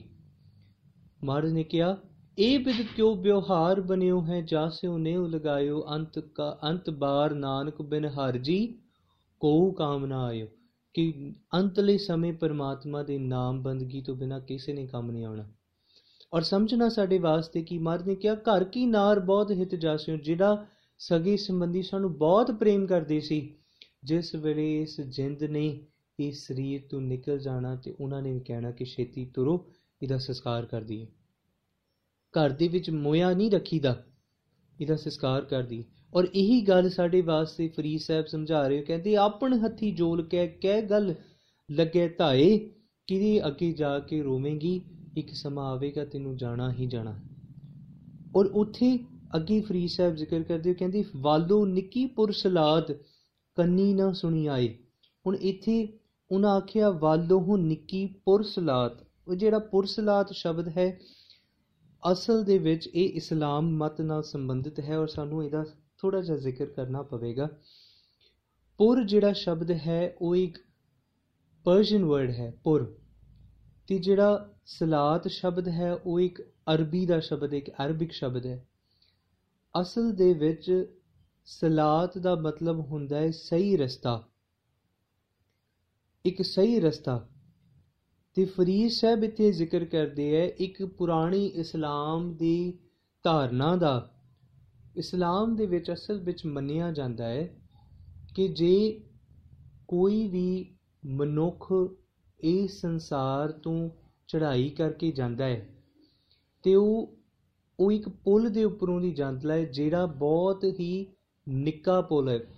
ਉਹਨਾਂ ਕਿਹਾ ਵਾਲੂ ਨਿੱਕਾ, ਇੱਕ ਵਾਲ ਦੇ ਨਾਲੋਂ ਵੀ ਨਿੱਕਾ ਉਹ ਪੁਲ ਹੈ। ਤੇ ਉਹ ਜਿਹੜਾ ਨਿੱਕਾ ਪੁਲ ਹੈ, ਉਸ ਪੁਲ ਦੇ ਉੱਪਰ ਜਿਹੜਾ ਕੋਈ ਜਿੰਦ ਜਾ ਕੇ ਖੜਦੀ ਹੈ ਤੇ ਉਸ ਜਿੰਦ ਦੇ ਕਰਮਾਂ ਦੇ ਅਨੁਸਾਰ ਜਿਨੇ ਮਾੜੀ ਕਰਮ ਕੀਤੇ ਨੇ, ਉਸ ਪੁਲ ਤੋਂ ਹੇਠਾਂ ਡਿੱਗ ਜਾਂਦਾ ਹੈ ਜਿਹੜਾ ਨਾ ਪਾਕ ਹੈ, ਉਹ ਥੱਲੇ ਡਿੱਗ ਜਾਂਦਾ ਹੈ ਤੇ ਜਿਹੜਾ ਪਾਕ ਹੈ, ਉਸ ਪੁਲ ਤੋਂ ਲੰਘ ਜਾਂਦਾ ਹੈ ਨਾ ਪਾਕ ਦਾ ਅਰਥ ਮਾੜੇ ਕਰਮਾਂ ਵਾਲਾ, ਮਾੜਾ ਮਨੁੱਖ। ਪਾਕ ਦਾ ਅਰਥ ਜਿਹੜਾ ਪਵਿੱਤਰ ਹੋਵੇ। ਸੋ ਉੱਥੇ ਉਹਨਾਂ ਜ਼ਿਕਰ ਕੀਤਾ, ਕਹਿੰਦੇ ਪੁਰਸਲਾਤ ਕੀ ਹੈ? ਉਹ ਪੁਲ ਹੈ ਜਿਹੜਾ ਵਾਲੋਂ ਤੋਂ, ਵਾਲ ਤੋਂ ਵੀ ਨਿੱਕਾ ਹੈ ਤੇ ਉਸ ਨਿੱਕੇ ਵਾਲ ਤੋਂ, ਪੁਲ ਤੋਂ ਵੀ ਮਨੁੱਖ ਜਿਹੜਾ ਹੈ ਉਹਦਾ ਨਿਬੇੜਾ ਹੋਣਾ। ਦੋਜਕ ਦੀ ਅੱਗ ਦੇ ਵਿੱਚ ਸੜਨਾ ਜਾਂ ਪਰਮਾਤਮਾ ਦੀ ਦਰਗਾਹ ਵਿੱਚ ਜਾਣਾ, ਇਹ ਉਸ ਪੁਲ ਤੇ ਉੱਪਰੋਂ ਲੰਘ ਕੇ ਹੋਵੇਗਾ। ਤੇ ਉਹਨਾਂ ਜ਼ਿਕਰ ਕੀਤਾ, ਕਹਿੰਦੇ, ਵਾਲੋਂ ਨਿੱਕੀ ਪੁਰਸਲਾਤ ਇਸੇ ਗੱਲ ਨੂੰ ਮਹਾਰਾਜ ਨੇ ਵੀ ਜ਼ਿਕਰ ਕੀਤਾ। ਮਹਾਰਾਜ ਕਹਿੰਦੇ, ਕੀ ਨਾ ਸੁਣਈ ਗੋਰੀਏ ਆਪਣ ਕੰਨੀ ਸੋਏ, ਲੱਗੀ ਆਵੇ ਸਹੁਰੇ, ਨਿਤ ਨ ਪਈਆ ਹੋਏ। ਨਾਨਕ ਮੁੱਤੀ ਪਈਐ ਜਾਣ, ਵਿਰਤੀ ਸਨ, ਗੁਣਾ ਗਵਾਈ ਗੰਠੜੀ, ਅਵਗਣ ਚੱਲੀ ਬਣ ਸੋ ਇੱਥੇ ਮਹਾਰਾਜ ਜ਼ਿਕਰ ਕਹਿੰਦੇ ਕਹਿੰਦੇ ਗੁਣਾ ਗਵਾਈ ਗੰਠੜੀ, ਜਿਹੜੀ ਪਰਮਾਤਮਾ ਨੇ ਤੈਨੂੰ ਸਤ ਸੰਤੋਖ, ਦਇਆ, ਧਰਮ ਤੇ ਖਿਮਾ ਦੇ ਗੁਣ ਦਿੱਤੇ ਸਨ, ਤੂੰ ਉਹ ਗੰਠੜੀ ਤੇ ਗਵਾ ਦਿੱਤੀ। ਤੇ ਉਹਦੇ ਉਹਨੂੰ ਛੱਡ ਕੇ ਤੂੰ ਕਾਮ, ਕ੍ਰੋਧ, ਲੋਭ, ਮੋਹ, ਹੰਕਾਰ ਦੇ ਅਧੀਨ ਆ ਕੇ, ਨਿੰਦਿਆ, ਚੁਗਲੀ ਦੇ ਅਧੀਨ ਆ ਕੇ ਤੂੰ ਅਵਗਣਾ ਦੀ ਪੰਡ ਆਪਣੇ ਸਿਰ ਤੇ ਚੁੱਕ ਲਈ ਜਿਹਦੇ ਨਾਲ ਤੈਨੂੰ ਉਸ ਪੁੱਲ ਦੇ ਉੱਪਰੋਂ ਲੰਘਣ ਵੇਲੇ ਔਖਿਆਈ ਹੋਵੇਗੀ।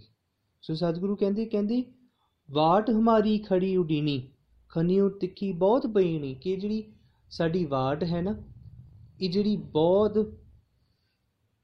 ਖਣੀਓ ਤੋਂ ਵੀ ਤਿੱਖੀ ਹੈ, ਭਾਵ ਖੰਡੇ ਦੀ ਧਾਰ ਤੋਂ ਵੀ ਤਿੱਖੀ ਹੈ ਮਾਰ ਨੇ ਕਿਹਾ, ਬਹੁਤ ਪੀਣੀ, ਉਸ ਉੱਪਰ ਹੈ ਮਾਰਗ ਮੇਰਾ।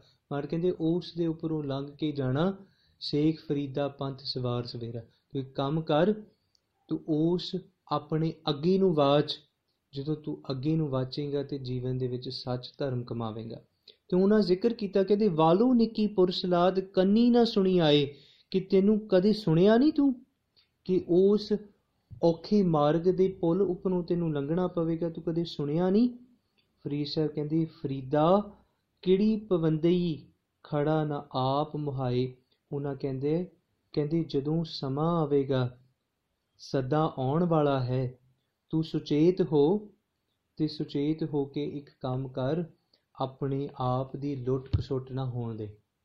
ਭਾਵ ਕਿ ਆਪਣੇ ਆਪ ਨੂੰ ਲੁੱਟਿਆ ਨਾ ਜਾਣ ਦੇ, ਤੂੰ ਇੱਕ ਕੰਮ ਕਰ, ਚੰਗੇ ਗੁਣਾਂ ਨੂੰ ਕਮਾ ਚੰਗੇ ਗੁਣਾਂ ਨੂੰ ਕਮਾਵੇਗਾ ਤੇ ਪਰਮਾਤਮਾ ਦਾ ਸੱਦਾ ਜ਼ਰੂਰ ਆਵੇਗਾ। ਜੇ ਪਰਮਾਤਮਾ ਦਾ ਸੱਦਾ ਆ ਗਿਆ ਤੇ ਤੈਨੂੰ ਮੌਤ ਦਾ ਸੱਦਾ ਭੋਗਣਾ ਨਹੀਂ ਪਵੇਗਾ। ਸਮਾਰਸ਼ ਕਿਰਪਾ ਅੱਜ ਦੀ ਵਿਚਾਰ ਅਸੀਂ ਇੱਥੇ ਸੰਪੂਰਨ ਕਰਦੇ ਹਾਂ ਜੀ। ਸਮਾਰਸ਼ ਕਿਰਪਾ ਕਰਨ। ਭੁੱਲਾਂ ਚੁੱਕਿਆ ਦੀ ਖਿਮਾ ਬਖਸ਼ਣ। Thank you so much all for joining Waheguru ji ਕਾ ਖਾਲਸਾ, ਵਾਹਿਗੁਰੂ ਜੀ ਕੀ ਫਤਿਹ।